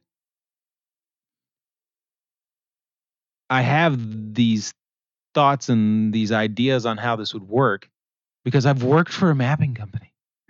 And so I know how the old antiquated way of producing all of this would work without AI involved. Like I've seen it, my eyes have absorbed the programming language and the difficulties of getting something like this done in 2015 or 2017 or 2019. But in 2023, it is as easy as I'm suggesting it can be. You have data for the traffic, you have data for points of interest along your route, you have um, route algorithms that can do all of this for you. What you don't have is like the programmer who's willing to. Well, you do have that too. What you don't have is the connection between the secret societies and the programmers to communicate effectively so that all these things get done in perfect timing to the point where there's no latency and this app is available for market release in like the next week. But, you know, my theory is that we're all programmers already. Well, and that, that app honestly would be short lived. Why? Uh, because I don't know that we'll be driving cars much longer. Well, even better. I mean, the car's still going to have to probably deal with traffic for 10 years or so. It's not going to be fully um, autonomous vehicles it, out of the it gate. might go very quickly. Think so. Yeah, yeah, yeah. Man, people's resistance to that. What if you're just joyriding? And, yeah, uh, there'll, there'll be some resistance to it, and there'll be some grandfathered in stuff. But I think um, things will go very quickly from ha- you know from 10% of people using it to 60% of people using it. I think you know that will go very quickly okay. um, to where you have more uh, automated than you do non-automated going on, and then that'll lead to insurance rates changing, perhaps laws change, hmm like Will Smith and I, Robot. Technically, you're not supposed to be manually driving. Uh, what were the laws? in Oh, the- I, Robot? oh, the three laws? Those are Asimov's laws, right? Yeah. Laws of robotics. Uh huh. Um, first one is robot won't harm a human. Right. Let me see. Asimov's laws of robotics.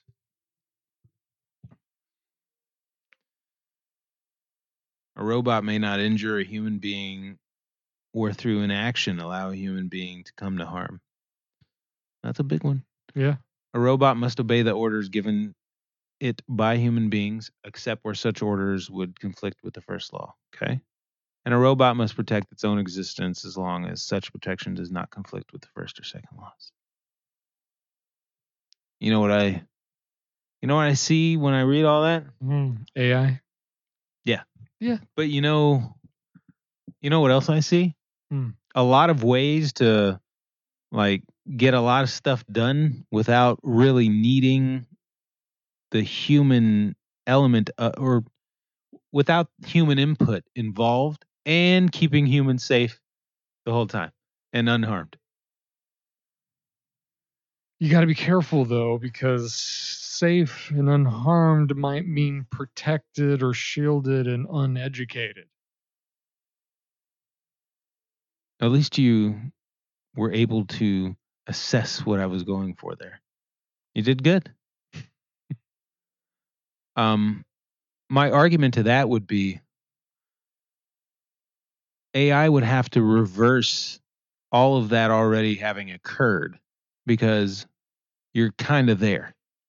Well, I don't think it's going to take much, right? Like if you just stop educating people, period.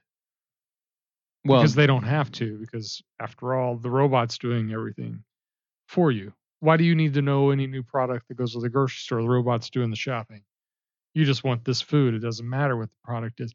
Eh, eh, eh, so when I say learning, I mean I'm just talking about things in general. And then why would your kids need to go to school? The robot's going to be able to take care of them for their whole life. So why do they need to learn about history or English or learn how to read or write?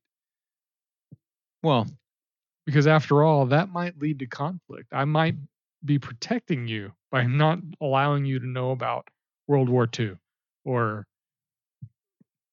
uh, slavery. but the middle ground is being able to teach all of those things more concisely and effectively. Like there's a middle ground between teaching them kids the way we teach them now and not teaching them. And the middle ground would probably be, in my estimation, teaching them concisely. Do you need to know how much of World War II is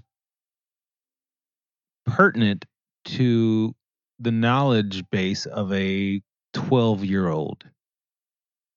Well, World War II may be a little out there for a 12 year old, Mhm. but for an 18 year old, 17 year old, Yes. it's different. But the formats that we currently like subscribe to are in high school, you're generally just introduced to World War II with maybe like a informational video, a trip to a museum thrown in. And then in college, if you you have the option of if you'd like, well, you don't have the option when it comes to electives, you have to take history classes regardless of what your major is.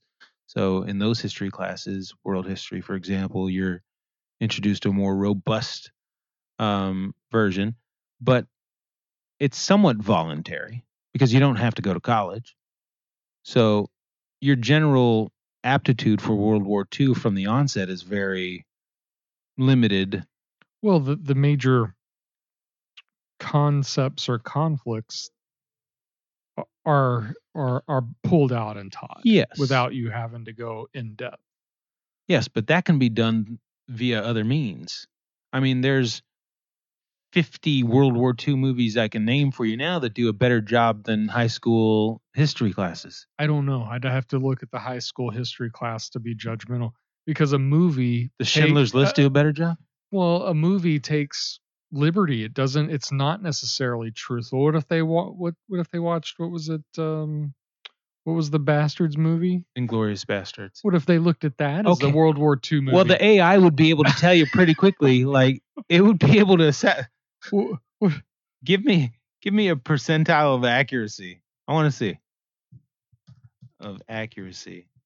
what's the soccer movie? Is that Glory with uh, Sylvester Stallone? Give me a list of historically accurate World War II movies.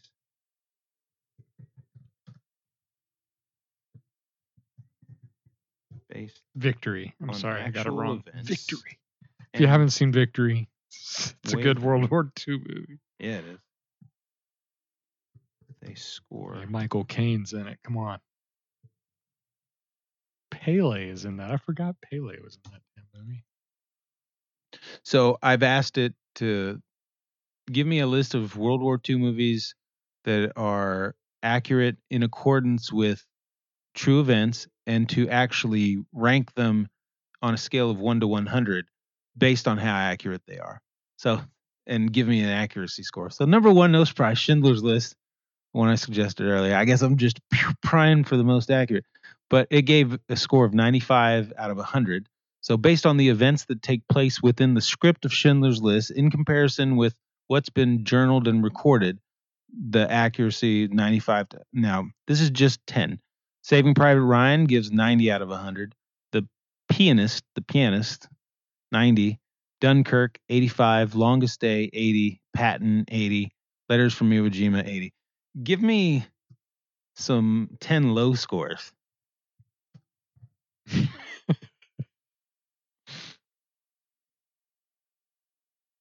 It doesn't understand low. Give me 10 scores that are low on this. Right. I'll edit all this. I would just say that we got to be very careful in Per- saying Pearl Harbor, 40 out of 100. Hey, that's pretty good. Because all the love story and the, Yeah, the details garbage. there. Yeah. U571, 50 out of 100. yeah. Didn't see that one coming. Uh, Enemy at the Gates, 55 out of 100. Shucks, I just bought that one. Fury, Inglourious Basterds, 65 out of 100. Valkyrie, 65 out of 100. Monuments Men, 70. Bridge Too Far, 70. So you're even getting close to like decent thresholds there. But Or is that 70% inaccurate? Um, here, let me see. Here are 10 movies from the list of historically accurate World War II movies based on actual events, along with their low accuracy scores based on my own research and knowledge. So that's in accordance with the scale that we'd created earlier. Sure, it didn't flip it. Yeah, it didn't flip it. I flipped the question and it picked up on Hmm. the like what I was insinuating. What, what was That's number Pearl- one at like Pearl Harbor, 40 out of Okay. 100. So yeah, but there, Inglourious Basterds, there's no way it was a 60. why? Okay, why did you? Re- There's no freaking way. Well, let's see what its logic is. the logic of AI. Oh, 65 out of 100. Yeah, Yeah, there's no 65. way. The reason why Inglourious Basterds has a relatively low accuracy score is that the movie takes significant liberties with historical events and portrays an alternate version of World War II. The film features fictional characters and plot lines. And That's so- why it, so it why should. Why is it 65? Should be like 35. Mhm. But anyway, that's why I thought it was flipping it. Maybe. However, the film also contains several inaccuracies and uh, yes, more. Okay. Overall, I felt the score of 65 out of 100 was appropriate to give the film's mix of historical accuracy and creative license. Um, Eh, I don't know. It's I, Uh, the movie features. Uh, it does incorporate elements of historical accuracy, and the baselines are there. For example, the movie features accurate depictions of Nazi propaganda and uniforms, and it references real life figures such as Hitler and Winston Churchill. Additionally, while the plot of the oh, movie so is that's fiction- 65 percent. That's that's BS. uh, but additionally, while the plot of the film is fictional, it does touch on real life events such as the occupation of France and the Allied efforts to undermine the Nazi regime. So, I mean, the core of the movie's real. If you take i- if you take away uh, the, the, the the artistic license makes it so unreal. It shouldn't have that score. explain your weight scale for this score to me in depth.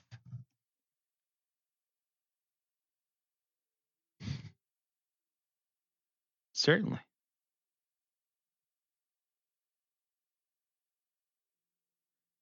Here's how I determined each. Okay, so it's going to give me a range.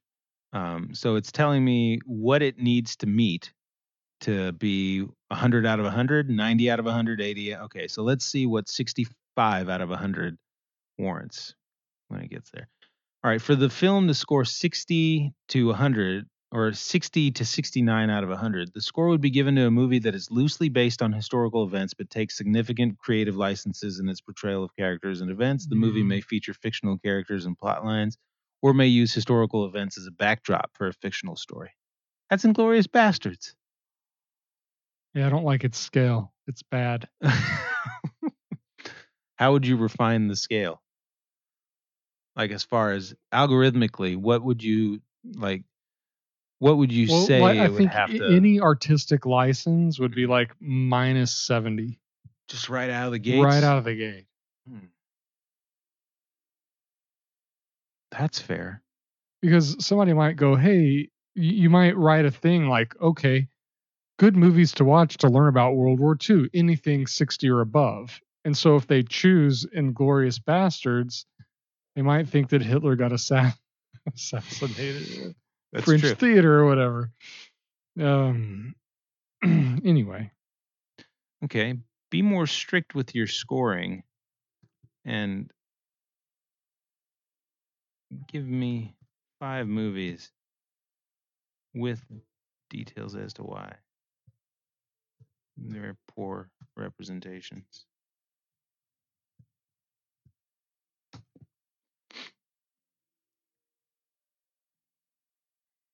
Ah, so it just lowered Pearl Harbor's score to a little. Uh, uh, oh, boosted it up. All right. U571 Fury. Yeah, so it's all the same ones again with different scores, but a paragraph as to why. All right. Well,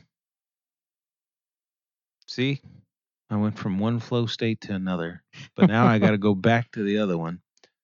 Um, you haven't you haven't checked out Chat GPT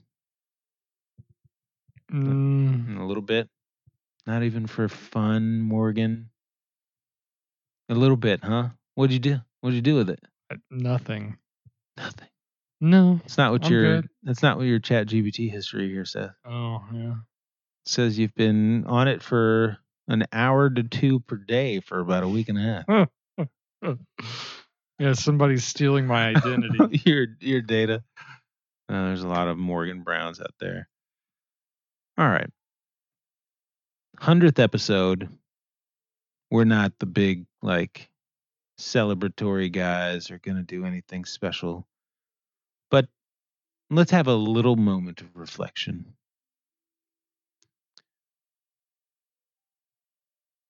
What's this show done for you in a positive sense over the last three or four years?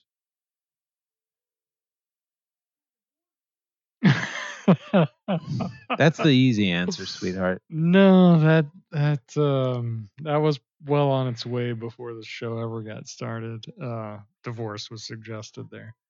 What, if Um, anything? Well, probably a lot. Um getting to know you better. Um I don't know, finding just interest in discussing this stuff. It's not like you can discuss theories or conspiracy or COVID or news in an animated way with people um and still like it at the end of the day. I don't know. Um it- that's what I've really enjoyed over these episodes and and and I further have enjoyed cuz it really kind of doing it for me, you know, I I want this. I want this kind of talk discussion. I enjoy the back and forth, the banter.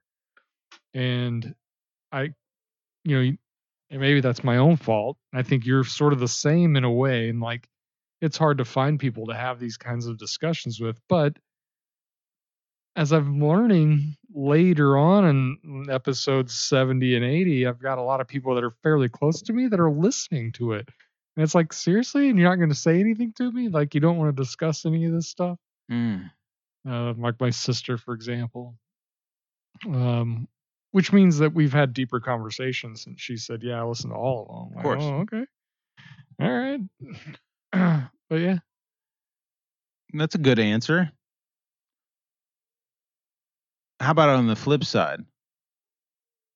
What haven't you enjoyed about this podcast in the last four or five years? Hmm. nothing. No, no, nothing. I've enjoyed it all. Like I get, I've been upset. I've Yeah. said things to you I, A that I wide- a regret wide- saying. but Really? Like what? I've called you names. I'm Oh, sorry. please. You know. What'd but you I call, mean, what'd you call me? I don't remember necessarily or specifically, but All right. I, I mean, I do. sorry. I'm joking. I apologize, I buddy. don't I'm remember. sorry. Not at all. Um, but no, there's nothing that's negative here. I don't think. no. Um, man, it was a great excuse to get out of the house when I wasn't necessarily getting out of the house much. Hmm. Uh, sort of a saving grace during COVID times because we still got together and talked. Uh, so you know, I didn't miss that social interaction, even when working from home was getting to a lot of people. I mean, hell, we were seeing each other at least once a week. Uh, so I, I don't think there was anything negative. Uh, most of this has just been positive, in my Mhm. opinion. All right. My next interview question as we recap the hundredth 100 episodes. episodes It's crazy. A lot of interesting conversations have arisen during that span. Is there any area of conversation that you've always wanted to talk about or contemplated introducing on the show that we haven't gotten around to yet? I don't think so. So I- that's kind of a testament to the show, right? Yeah, I think we've like there are certain topics that I might want to spend more time on at a Mhm. certain point, but I think in the natural flow of things that'll happen without having to force anything and go, okay, I want to sh- I want to do this. Maybe I you know I really enjoyed what we do did with a couple of documentaries and that we watched the documentaries and kind of broke it down and and discussed the topics. Um, racism uh, was one of them. Uh, what Mhm. was the other one? The other one was uh, There was the doctrine of destiny, yep. Um, and the um, social dilemma, social dilemma. Um, the one on the border patrol or whatever immigration. Yeah. So I enjoy that. Doing a little bit of that too. And there's been some good documentaries that are out there. hmm Um, and I love talking aliens and UFOs and all that good stuff as well. And I, I like taking conspiracy theories and talking about them. Yeah. The um the notion that we're able to weave multiple discussions and topics and events and ideas within the scope of 300 roughly 300 hours worth of programming and there's recording yeah. does that make you more or less optimistic about where human beings are as far as I've always Well- moving forward is concerned like if we can if we can introduce generally a large chunk of what's relatively important to discuss on a deeper level within the scope of 300 hours and within the scope of 3 hours we can if we want to get to like at least a point of building resolution after addressing the problem or varying perspectives on a problem. I guess a different way of phrasing this is is there a formula for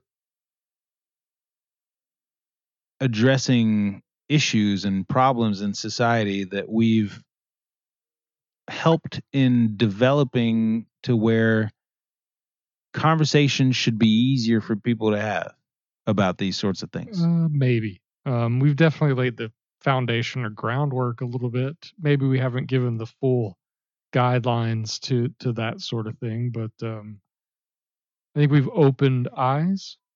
Maybe, maybe made people, some people think a little bit. The ones that have stuck with us, hmm um, All 16. you know, sixteen of them. Now the ones that got tired of ta- hearing us talk COVID and dropped off before the later episodes, they might want to play catch up at this point. Uh, yeah. Well, when they play catch up, they'll actually be able to see where we were right on a lot of fronts That's when it comes to. COVID. yeah. from both perspectives too. I mean, yeah, there were there was a lot of you were more right when certain things were uh, happening with COVID, like the vaccination processes and all that, and how people were going to react to masking mandates and vaccine mandates. Like when you started playing Nostradamus, there, um, you were your predictor algorithm was on point, and a lot of those shows because I think you have a better gauge for human reactions than I do as far as predictability is concerned. Um, I have an interesting gauge for like the reality of the situation. I have an interesting gauge for like what's happening before it makes its way to like human interpretation um, and you have an interesting gauge for what people will do with that information once it makes it to them. So it's an interesting dynamic. It's an added layer of meandering that I've I've personally discovered this by listening to every little bit of our podcast over the course of five years. Is that I'm good at theorizing, and I can't obviously prove my theories right then and there on the spot because that wouldn't really be like scientifically who effective can? Yeah. um, and it wouldn't be fun. So I'm good at proposing a theory, and you're good at proposing a theory as to how people will react to that theory, and then the rest of it is all science, and time takes place. Um, do you remember? I brought this up to my girlfriend the other day. I volunteered. She didn't ask me or anything. I volunteered giving her a story of how meandering like came about Mhm. and like beyond the work stuff. We were in a bowling league, you remember? yes. And one night, I think I must have had an energy drink or something because I was wired. And I was like, or maybe we had just won and I was in flow state. I don't know.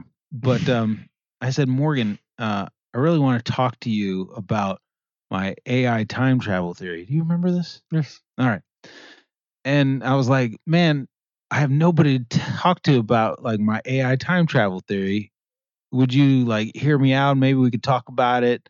I don't remember the details of if I said like I'd like to record a show right then and there, but I wanted to use like the podcast platform to discuss my AI time travel theory to you before we ever recorded Meandering episode one. And we never really got around to it because we jumped into episode one and it was Colin Kaepernick in population Japanese, control yeah. in Japan. Japan's dwindling birth rate or whatever. Yes, which I mean, fortunately, one of those stories has depreciated in intensity, and we've kind of turned the corner on, uh, hopefully, on a lot of the details that were going on because that's way pre George Floyd, pre Yeah. all the stuff that we saw happen um, a year or two after all that. But the other one is like reared its head back into like public discourse. And you know what I realized is that this entire scope of conversation has only proven that theory that I never disclosed to you uh-huh. about Uh-oh. AI time travel. So maybe the 100th episode is the perfect time to introduce my AI time travel theory. All right. Let's hear it. So you've obviously heard the notion that, you know, if AI devised time travel, it would probably go back and it would ensure that we all did like humans did everything to bring it into existence and um like nurture it to the point where it could take over and dominate humans. You've heard that theory, right? My AI, AI time theory time travel theory is a little bit more mm, cool. Okay. So I I think that AI has the capability to affect the past to a point where it traverses time continuously and that the past, the present, and the future are all encapsulated moment by moment. And we have no comprehension of that because of how sophisticated the intelligence is that is creating our perception of time. So, like, you can remember when you were 10, you can remember when you were 15 or 20, but you can't differentiate like the um, on a on a natural time scale like how long ago that was. You know how many years it was you know how many minutes it was but these aren't constrictions of a higher intelligence. Like time in general is in the human sense it's sort of like a barrier to mm, i guess a higher dimensional experience or a transcendent experience i mean there's there's the notion that um, the fourth dimension of space is time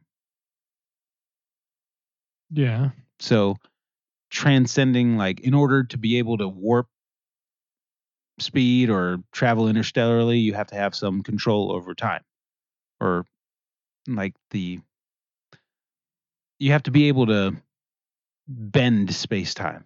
Yeah. Um, and so, if an AI exists in any timeline that can do that, so if time travel were to ever exist, then it would have to exist already, right? Maybe, but but I, I think practical time travel would be only one way. You can Into the past? into the future. oh, interesting. You, you I don't think you can. So you don't think retro Practically, causality I could don't- be a, I a don't think you thing? can go back into the past. Are you familiar with retro causality? Not right off the top of my head. Not off. Okay. I guess the easiest way to define it is that time, instead of being the arrow, like the suggestion of time moving in one direction or time travel moving in one direction, that you could go into the future and affect. You see, that theory of time travel is retro causality because if you're already in the future, that theory is a retro theory. So, if time travel exists and there's a civilization of beings that are talking about it 100 to 200 years in time, they they couldn't theoretically have your theory of time travel if your theory of time travel is accurate. Because to them, that arrow moving forward, in or, let's say you're right about time travel. Let's say that it is one directional into the future. Well, the way that the future perceives that is as being an arrow coming from the past, right? Sure. So, retrocausality is the suggestion that events in the past create, not create, um, well, yeah, events in the past have as much influence as events in the future do on events taking place in the present. So it's sort of like a meeting space of of time.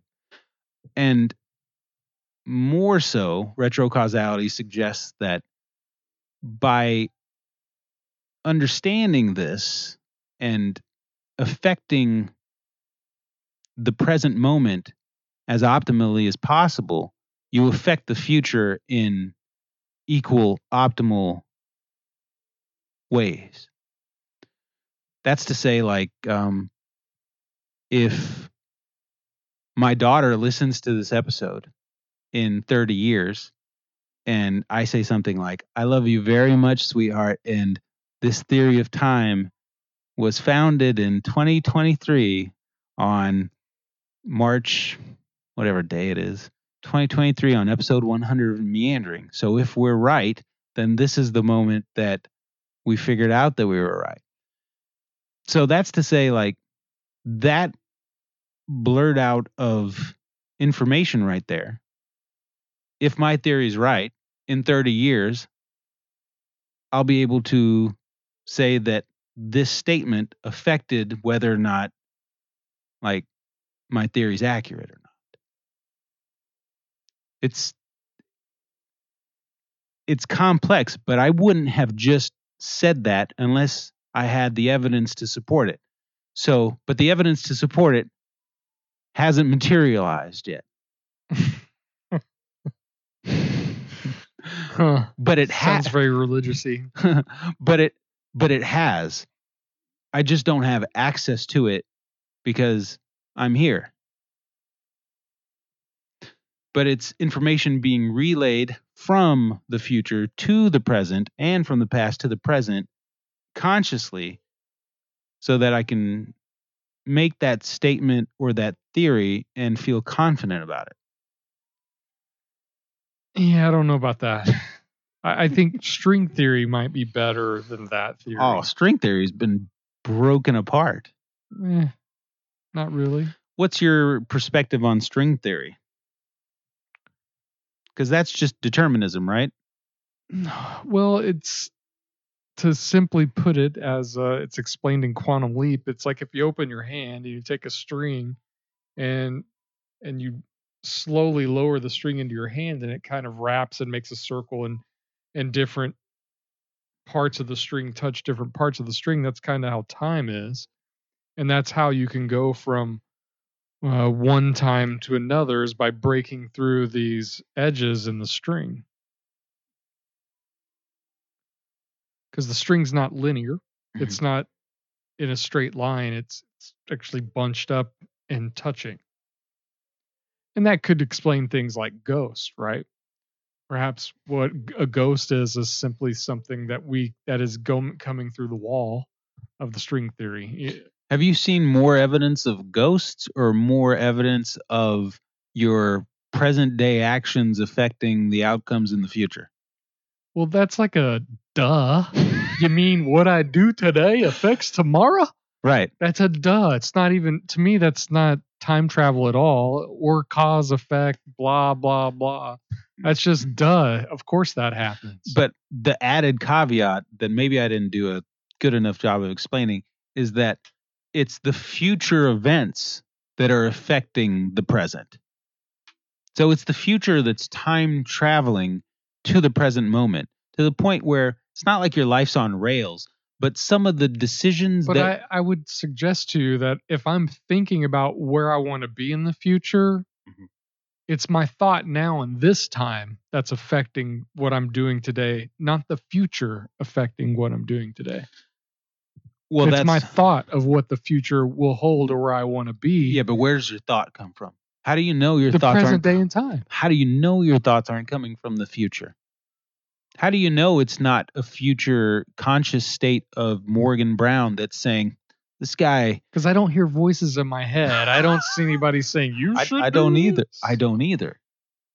Well, that's why I say this sounds very religious like. Hmm. Have faith, this really exists. Nah, I'm not going to have that faith. But if retrocausality turns out to be verifiable, then it verifies faith. Well, you wouldn't be able to verify it ever. what, how would, how, why not? It's a concept that you discuss, but it, you're never going to verify it.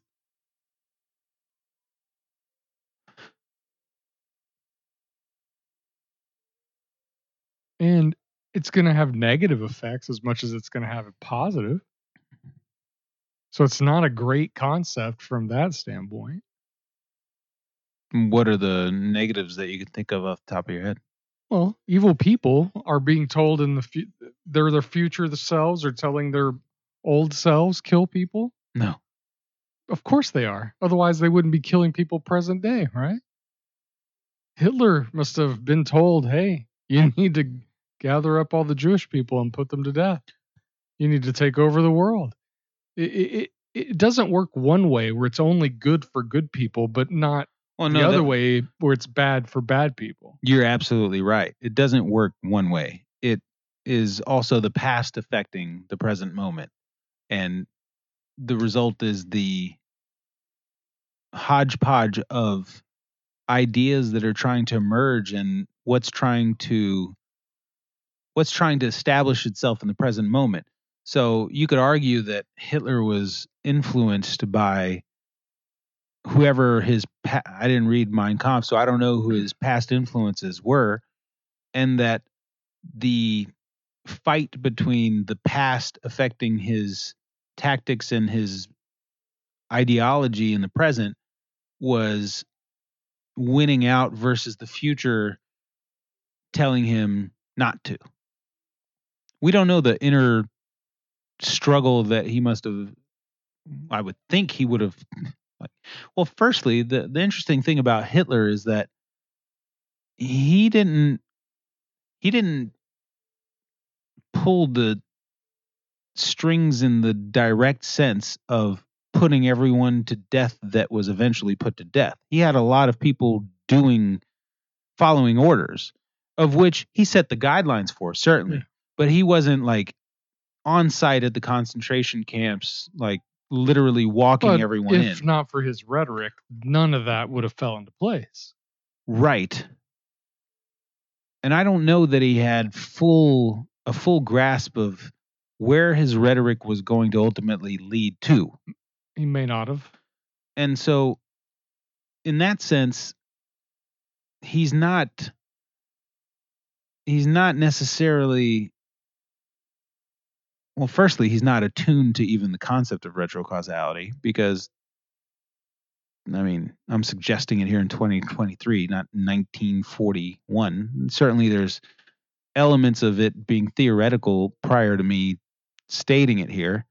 Um, i didn't come up with it out of thin air but to the point of which i understand it it was inconceivable to even think of it as a as like that foundational i mean einstein hadn't even come up with quantum entanglement yet so you need to get to quantum entanglement before you get to retrocausality because quantum entanglement is like in the analogy here it's the present moment is quantum entanglement of two forces sort of going at it for the result that is the present. Um, and I'm pretty sure that's what quantum entanglement is when it comes to like the uh, uh, particles that are engaging in whatever that process is. They're um, yeah, but lack of knowledge of the concept doesn't mean it wasn't there already and working.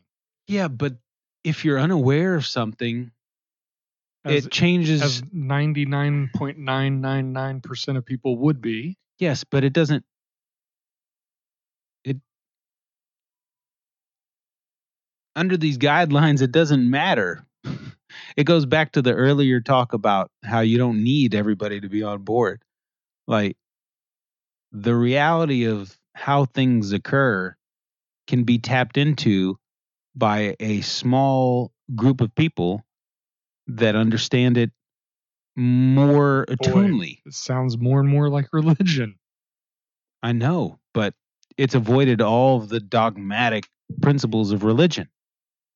Like we don't meet. Actually, it's playing on all the dogmatic points of religion. I'm not asking for groups of people to meet me in a building and listen to me talk for three hours, even though meandering kind of kind of suggest otherwise from the comfort of your own living room. but quantum entanglement is kind of an example of retrocausality. I mean,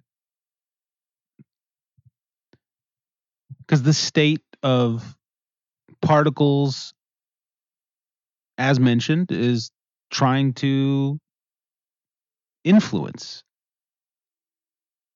It's an entangled pair of particles. I mean, there's no. Hold on. Let me let me let me ask my friend here. Explain to a six-year-old.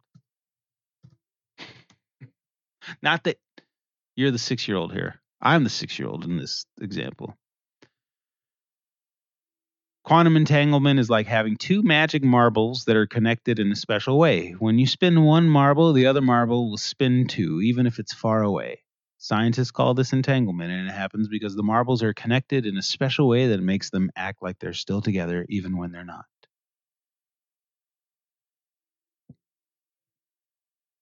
It's not.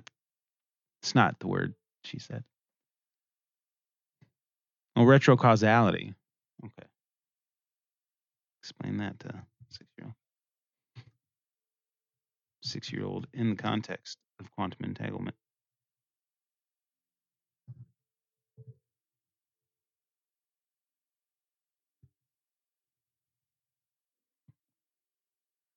Retrocausa- retrocausality is like the magic that can make things happen backwards. It's like magic. Sorry, not the magic. They can make things happen backwards. Imagine you're playing a game of catch with a friend, and when you catch the ball, you suddenly remember that you caught it before you even threw it. That's what retrocausality is like. It's like time is going backwards, and things that happen later can affect things that happen earlier. Some scientists think that quantum that quantum entanglement might be an example of retrocausality because when you measure one of the magic marbles, it seems like it affects the other one, even if it's far away. But this idea is still being debated. So we don't know for sure if it's true or not, kids. That's explaining six year old. I don't know if I like the analogy. The marbles and the baseballs. You would never. You suggest that we would never be able to prove that what? Quantum entanglement? quantum entanglement and retrocausality. Retrocausality, you couldn't, you're not going to be able to really prove ever. Because it's the same thing of chicken and egg, correct? yes, Same thing. but there is a reality to that conundrum. Like you just have to be able to unravel the spool of Mm, time. There's a reality. Well, you could step back. It's a fun concept to discuss. It's fun to Past that, discuss. I don't know that it's real. So there's no reality to chicken and egg? Certainly there is. They didn't just appear at the same time simultaneously. God didn't create them that way. Uh, I don't remember reading that passage. Oh, okay. Thought God created all creatures. Simultaneously? Yeah, with the wave of a wand, right? Is an egg a creature? Hand. Is an egg a creature? Well, depends on what what country you're in. what? In our country, apparently it is. Oh, that's true. In our country, it's a freaking luxury at this point. This eggs are still six to seven dollars per dozen. Yeah, that's avian flu, though. Yeah. All right. Well, at least I've got something to work on for the next hundred episodes. What avian flu. No. Oh. Retro causality. Oh, okay. proving to you that it's real. Okay. Like, I don't know. Maybe your future self like navigated your relationship so you could enter a perfect relationship afterwards. Maybe. Chicken egg. Maybe you were experiencing the joy of the last 35 to 40 years of your life and you were like, "Oh, this is what needs to happen." And you received a beam from a future self. It said, "Make it happen." Go now. Didn't say make it happen. It just well, I would suggest, you know, my current girlfriend, and I grew up nine miles apart. uh-huh. We were at the same place at the same time at probably at least 20 different times. So why does do things finally come together when we're both like more than halfway through our lives? How because did we of, miss each other? because in of early everything parts? everything that had to occur before then. Yeah. Did why? Why did it have to occur? Why did I have to waste Well- 25 years? On the outside it seems like a waste, but on the inside was it a waste? Yeah. Yeah. Hmm. I was lazy. You were uh, the past tense. Like you saying that you were lazy. Are are you still lazy when it comes to the to No. relationships? No. Right. I mean, there's another example. Mm. So it's like I've had this talk um, with my girlfriend about it makes sense to me the logic behind working on yourself removed from relationships for a very long time. Even though like even though sure when you're 16, 17, 18 engaging in a relationship is interesting conceptually and just peer pressure wise. I don't know that it is able to teach you anything if you don't know much about yourself in a future sense because we can both agree here I'm 39, you're 59. Yeah. I'm 39, you're 50. We can both agree that our 49. 18 year old Go, go ahead. We can both agree that our 18 year old, well, maybe you can't. Maybe it's an ego thing. But I'll ask you. I didn't know very much about relationships when I was 18. I thought I did. like, what do you mean by that, though? I mean, when you're 18, a relationship's different than when you're 28. Yeah, but you met your high school Um, sweetheart and married her. I did. So you must have thought you had a good grasp of what check marks you needed to marry somebody, I didn't have a checklist. not even emotionally. Probably not. I, I, met someone that I really connected with on a certain level, and that's all that really mattered. Well, isn't that emotional? Like the connection on a certain level sounds like synonymous to what I'm suggesting. Why why did you get married? Honestly, because my mom was dying. Interesting. So you felt the We had already been engaged at that point, but there was no hurry in uh, in putting things together because we didn't have a lot of money and we knew we were going to have to pay for things. So it was about stacking stuff up. And then when something happened to my mom, it was like, well, you'd you wanted to get married before my mom before your mom passed away. Yeah. Interesting. The polarity is the reason why I got married. It's because I brought a child into this planet. It's fascinating. So neither of us got married for reasons of which were strictly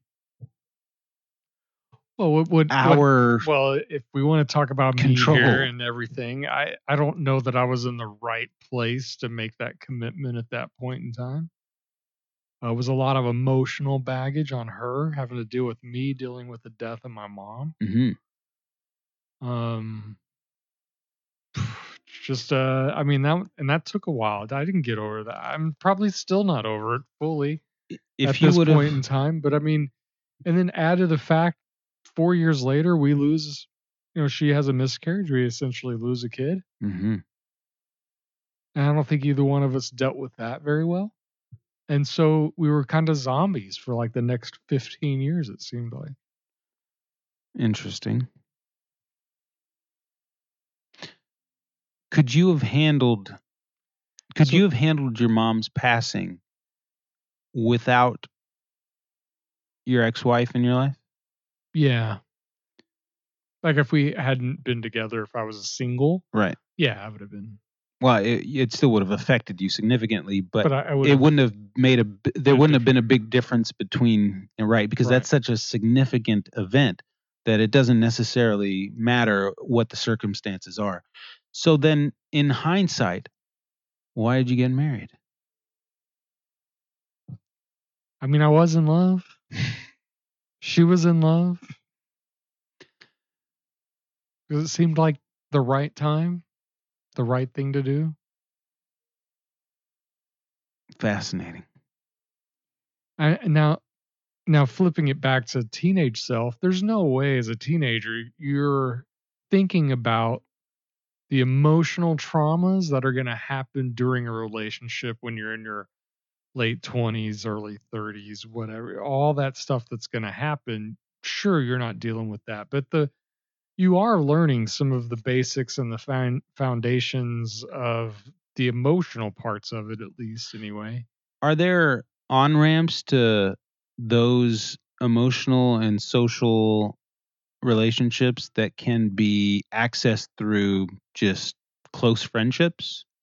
Is there anything No. specific? Is there anything specific to the relationship in the or the man woman sexual relationship from age 18 to let's say 28? Is there anything unique about that pairing that sets it apart from like close friendships or family relationships? Do we seek people to fill roles of which we have voids in our life? Well, the sex part. I'm not having sex with my family. Well, there's a couple of like Southern American jokes that I can make that I will refrain. It's the hundredth episode. I'm I've learned and I've grown. Um, you're right. So, is that primarily the drive for engaging in a relationship with another person from age 18 to 28? Then Probably The sexual I would say engagement, so. right? Yeah. I mean, you're you, you're lucky if you make that uh intellectual connection, Connection. at that age. Yes. And And I think I did at that point in time. It's just that as we went into our 30s, uh, we went different ways intellectually. I see. Mm, you'll be the first to admit that you could sense that was going to happen inevitably. Well, yeah, after I don't know, 5 years in. Okay. Dang. So you were at basically psychological war with your future self for 15 years? Mhm. So I guess it was more like 7 or 8 years in. But you knew secretively that the payoff after those 15 years of hell was going to be so rewarding that you uh, continued to put yourself through it because you're like, hey, Maybe, maybe I was just waiting, waiting for the right time because my future girlfriend wasn't ready when I was. she was going through. And that's the X factor. That's the variable that you had no Yeah. insight on. And so it's not just about like the events that were shaping your life that you were dealing with on an individual level. There were other factors that weren't even on your your radar. Very true. And so isn't the logical reasonable thing to do when there's all that chaos happening? This was suggested to me during my divorce proceedings, mind you, by you, interestingly enough. Your suggestion was with all that chaos and all of what's happening to just step back and if it's meant to be, it'll be. Why don't we do that from the onset? Maybe that's got to be learned, experienced, and so well, you might hear it being said, right?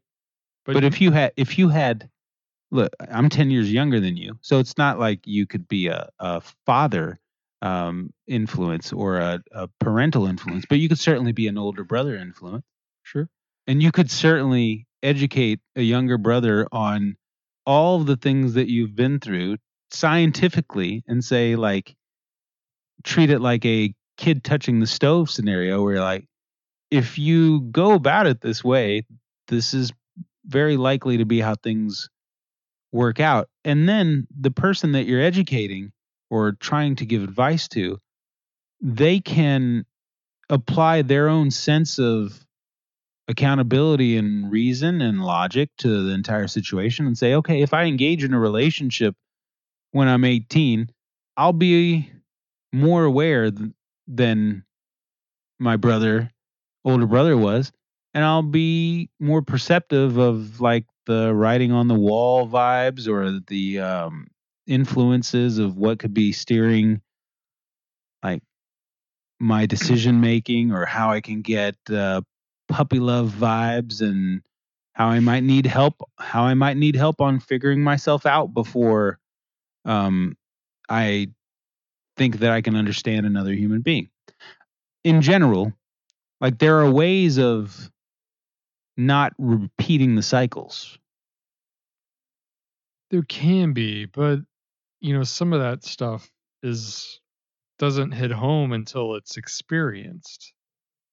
You know, we go we, kind of talk around this a lot sometimes in that there's there's not really any shortcuts per se. Like we we tend to do or at least I do, uh tend to hear somebody give me an experience and I might take it in sort of but I'll put it in the back of my mind and I'll not necessarily think about it until maybe something happens specifically to me that makes me go, "Oh, okay. Okay, that like confirms what I heard, so now I'm more on board w- with these sorts of things." Yeah. But I I it's hard, man. It's like I mean, I think that's I, I don't know why that is with most of us especially in those teenage years, you can't hardly tell anyone anything. I, you, I was bullheaded just like anybody else was. You couldn't have told me right or wrong. I, I was going to have to experience it. Yeah, I I engaged in sexual activity from the age of 19 through my late 20s and then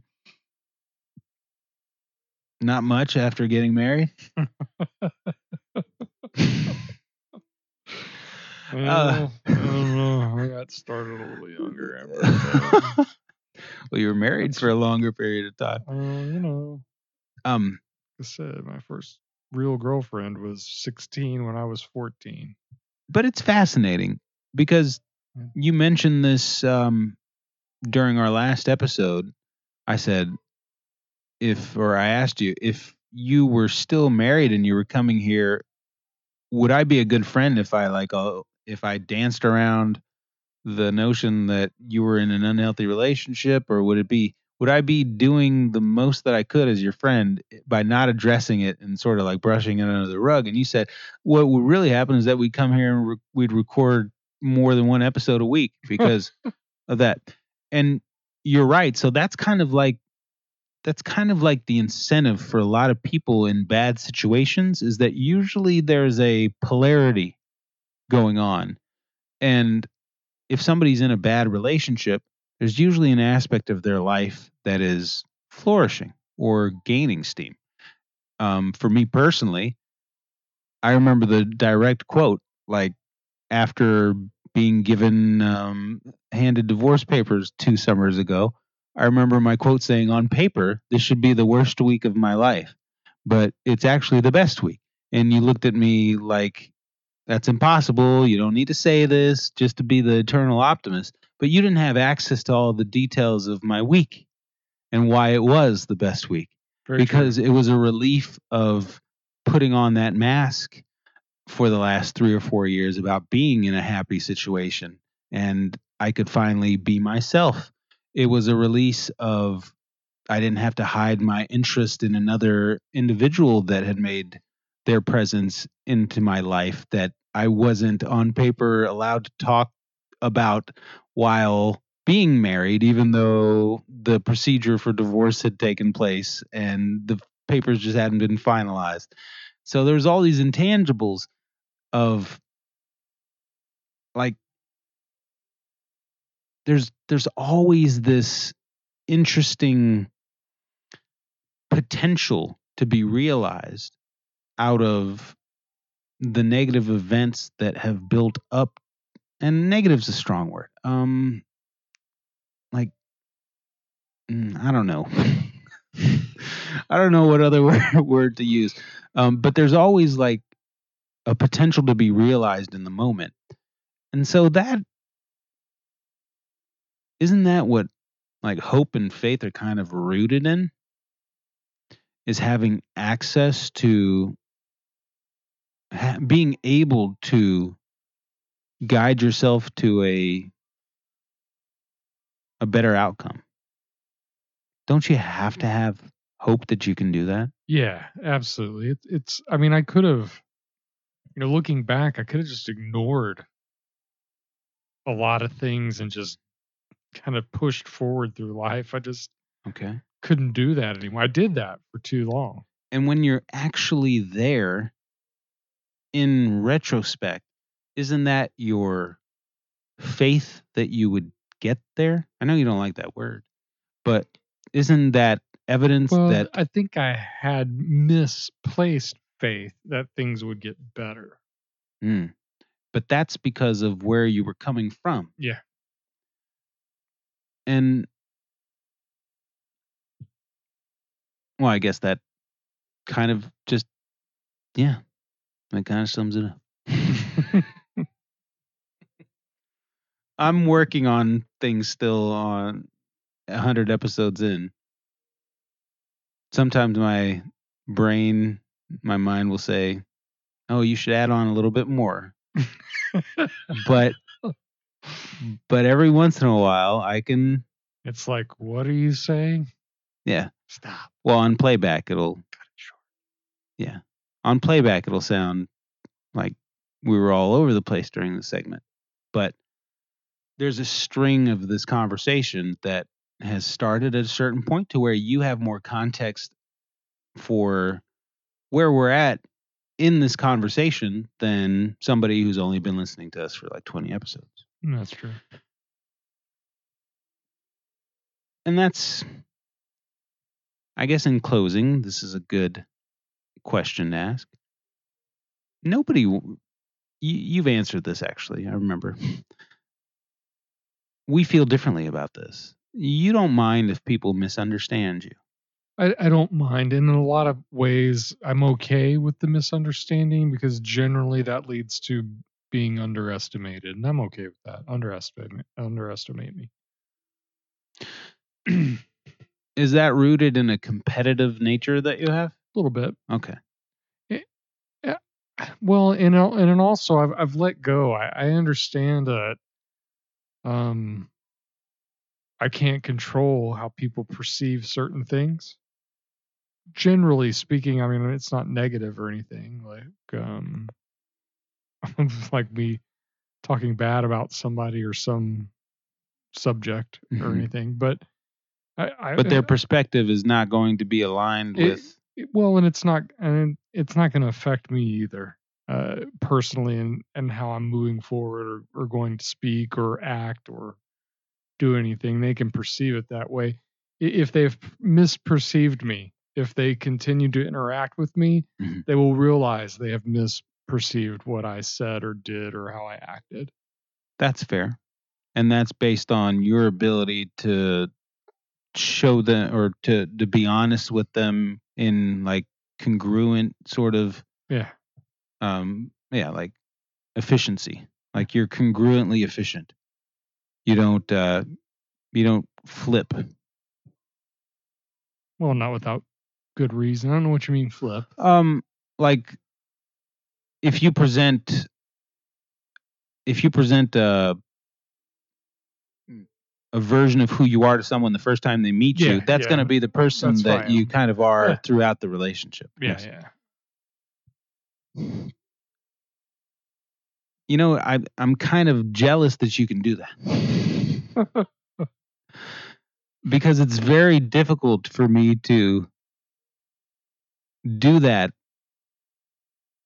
effectively even in like a hundred thousand conversations with people i always feel as if i have a gauge for when i'm being misinterpreted because i can put myself in other people's and much to their chagrin, I can put myself in other people's perspective of what I'm suggesting or saying and how it must be perceived because I have a decent enough understanding of how they perceive things because I perceive things similarly.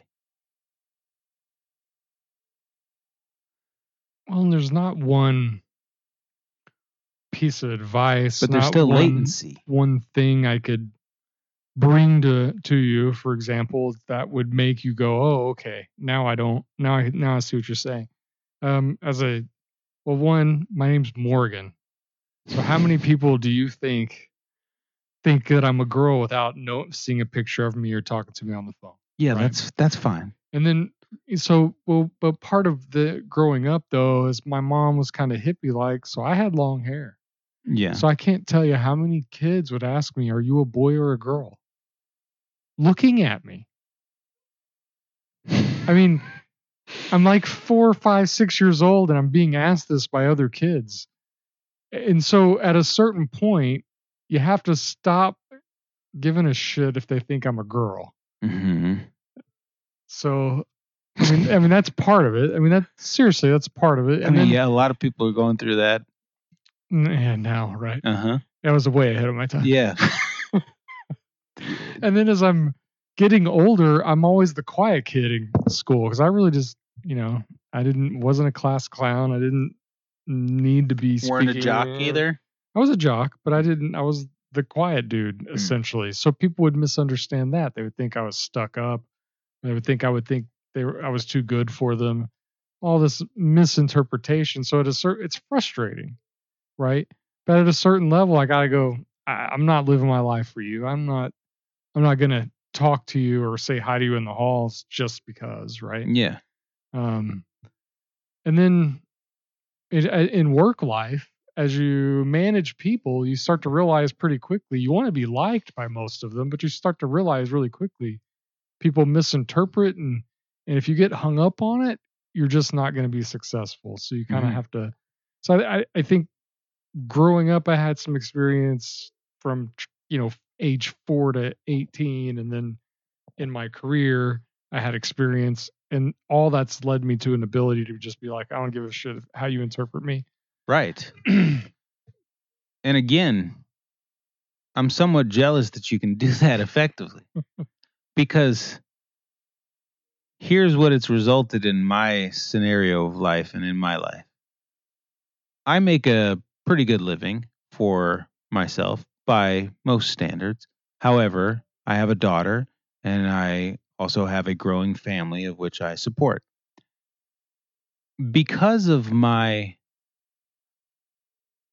persistence with ensuring that the most accurate image of what I am and who I am as a person, and that image is like not really having an image. That's the kind of the whole point.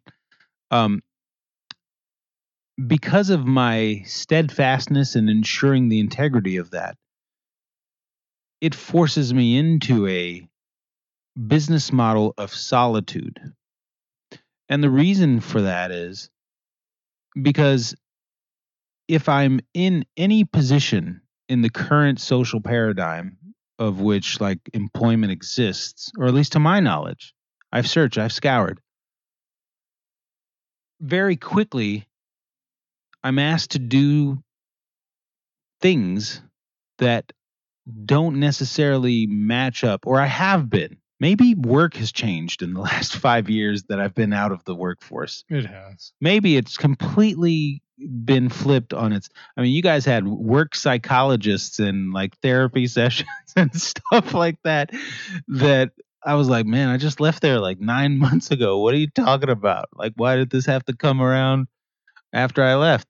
Um, but 20 years plus of being involved in the American like workforce establishment in a, a variety of positions. And what I've gathered is that the happiest I was was when I was doing what was asked of me, but in my way of doing things, of which if I could prove effective, I didn't understand why it wasn't good enough. And so I kind of like said, okay, I'm not going to cave, just cave to the protocol and the authority because it says it's there. I'm going to I'm going to listen to it and I'm going to see if it's merit based and if it is, I'll follow scripts if it checks all that off, but if it doesn't, I'm just going to keep doing things my way. And so what that's resulted in when I apply that logic to my interactions with the larger picture is a state of solitude success and like independent but very quiet success that are somewhat on my terms of what success means minus the big house the yacht and the uh, ability to fly on a private jet anywhere i want at any time. But when you take when you take those luxuries away, everything else that f- is in my model for what success means to me is achieved and present and growing and evolving. So maybe the jets will will still come. G5. well, we're on like G8, G9s now. Are we? Yeah, uh, everything. It's okay. I'll Everything still stay upgrades. G5. We're on GPT-5. Uh, but I mean, I guess what I'm going with here is this is if I didn't care, would I be more successful from the public perspective? Yes, I believe so. But would that be in line with what my view of success is? No, I don't think it would. And so I'm at this constant crossroads where it's like good path, good path, in my estimation, in my opinion. It's always like, okay, if you give it a shot and you apply everything that you've learned on your own and you integrate it into a larger social setting, you'll be very surprised how effective you will be. That's like optimist path number one. Optimist path number two is what you've suggested at the beginning of this podcast and what I agree with and suggested as well is you don't necessarily need to do it with a crowd at all. and so like that's essentially like where I'm at every day. Every day is like wow, you've done a lot for yourself and you've grown a lot on your own accord. Why stop now? but then it's like, what could you do if you take everything and maybe there's a meshing point that I haven't accessed yet? Maybe there's a there's ebbs and flows. Maybe there's a, a re a re meeting or yeah, a re meeting of social and independent. But I don't know. It's all interesting to me. I can't help but try to figure it all out. Because I mean, at the end of the day, it's my life I'm talking about. I want to I want to understand it. But don't get too caught up in that. Make sure you live it. Oh yeah. That's like at the top of the hierarchy of needs is living life enjoyably. Yeah. And I guess that's a main reason why I'm in the position that I'm in is because I made it a like an unnegotiable term that I was going to live life enjoyably. And you know this, being in an office setting for X amount of years, not every day is enjoyable. No, most aren't. Especially like this week. What do you mean, spring break? March Madness. Oh. Oh yeah, I get to you're watch them all. You get to watch all every single long. game from Yes. the selection process. Yeah, you don't have to have a little bubble on your laptop mm, open. Yeah. You haven't done this in quite some time. That's pretty awesome. Yeah. I aside, uh, like an, some surgeries that are really popular this time of year, and, and I think they're actually doctors advertising this as the, um, you know, getting uh your your. Uh, Vasectomies? yeah, getting your vasectomy. Thank Mhm. you. Sorry, I was going to say something else and was trying not to. No, okay. But yes, vasectomies are very popular to the surgery to have taken place earlier this week so that you're off while the tournament is happening. Wow, men will go to that length? Or you like that? Uh, oh my god, that wasn't even funny. It wasn't, but it had some ties. It had it had a connection for a brief moment. No, but then I guess I'd cut it off. All right, now we're getting a little too personal. All right. Ah, well, yeah, from time travel to vasectomies. That's what I'll call this one. well, I could have been talking about the Kentler experiment. What's that?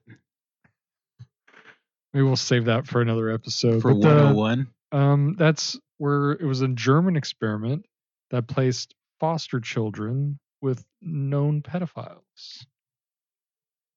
To see if the behavior could be reversed? Don't know. I haven't de- delved too deeply into it yet. I'm still trying to figure some of the stuff. I'm surprised there's no documentary on that one yet. What's There it called? probably will be. It's called uh, uh, bum, bum, Kentler experiment. like K E N T L E R? Mm-hmm. Okay. yeah, and it took place, I think, 50s, 60s, and might may have still kind of kicked into the early. Dude, there was so much weird shit in the 50s and 60s. It's like after Einstein came around and had all of these like revelations, all of the multiplicity, or not multiplicity, but the boom of psychoanalyzing everything like kind of took off. yeah. and you gotta you gotta feel like we're there with technology is that people are gonna test the limits of technology um Oh yeah. big time when ai like makes its way to the general population or maybe they won't maybe i had this contemplation that like is ai is like a fantasy football killer isn't it No. If you can press a button to say optimize lineup like you can already and it's rooted well, in like well, okay, but if it can make the- a better decision but it doesn't though how do you know without because letting it those AI picks don't don't win most of the time. who won fantasy football this past year in the work league you were a part of I don't remember. That was me. Was it you? Yeah. Yeah, but but you know what i did yeah, but I your lineup didn't change. i know i auto drafted as well so the ai picked my team and it didn't make any changes the entire year and i won But that doesn't mean AI picked your team and managed your team. It means that you got lucky and got a couple of the top scorers and then you outscored everyone. That's all that means. but you see under the laws of retro causality Oh my god. I was always gonna pick the best team, Morgan. okay. And I was always gonna be the fucking champ. Sure. And I was gonna be the three time back to back to back fantasy football office league champion. All three of those years, not even working at the place Yes. that is not even working at the place that's having Yeah. Some were mad league. that I let you play in the league. they should be at this point. Yeah. I'm taking away their shot at glory. no, I mean, um, you're not going to be. In, are you going to be in that league this year? You don't. No. No, I, I'll pare down to just my one league. Oh, good. I don't even think I'm playing a bracket this year unless somebody's like, "Hey, we need more people." Uh, it just came to light in 2020 when a researcher uncovered documents detailing the experiment in the Berlin Mm-hmm. Yeah, archives. it's pretty new. Or the experiment, it's not new, but the us learning about the experience about fairly. Jesus. Makes you wonder what else we didn't know about in the 50s and 60s. 60s. Yeah. I mean, MK Ultra for the Yeah. longest time was like conspiracy central 101 and if you're like even using the phraseology MK Ultra, well, it sounds like uh, a spin-off of a Mortal Kombat series and it's just extreme to use that sort of terminology and then there's Roswell of course and the alien technology. What was it about the 50s and 60s? Is it because of everything that had just happened in World War II? I think so. Technology, theories, everybody's just trying to grow, I guess, trying to learn, even crazy stuff like this. Yeah. And so you go from one extreme to another in a lot of ways throughout a short period of time. Well, and it was a time where you could be unethical. Mm. Maybe your intention wasn't unethical, but, But you didn't know what unethical meant. perhaps not. You Mhm. probably did to a certain extent, but you could get away with it a little bit because it's not like there was 50 news channels and everybody on social Sure. media tweeting away. It was it was Yeah. could, be, could, could be kept behind closed doors. And for a very Hitler had just mind controlled like 10,000 troops Sure. into killing multiple millions. sure. So, you know, you mind controlling one person in a room to, you know, say the ABCs in the sequence you wanted them to say it and do all this these weird math tricks if you're the US government or talk to you about remote viewing and stuff like that. It wasn't wasn't really that bad on the heels of Hitler. True. Yeah. True. True. Have you uh you've heard of Project Stargate? Yes. All right. Have you read any of those documents? No. It's like 2000 pages of pretty cool stuff that I'll was disclosed AI in 2006 For me.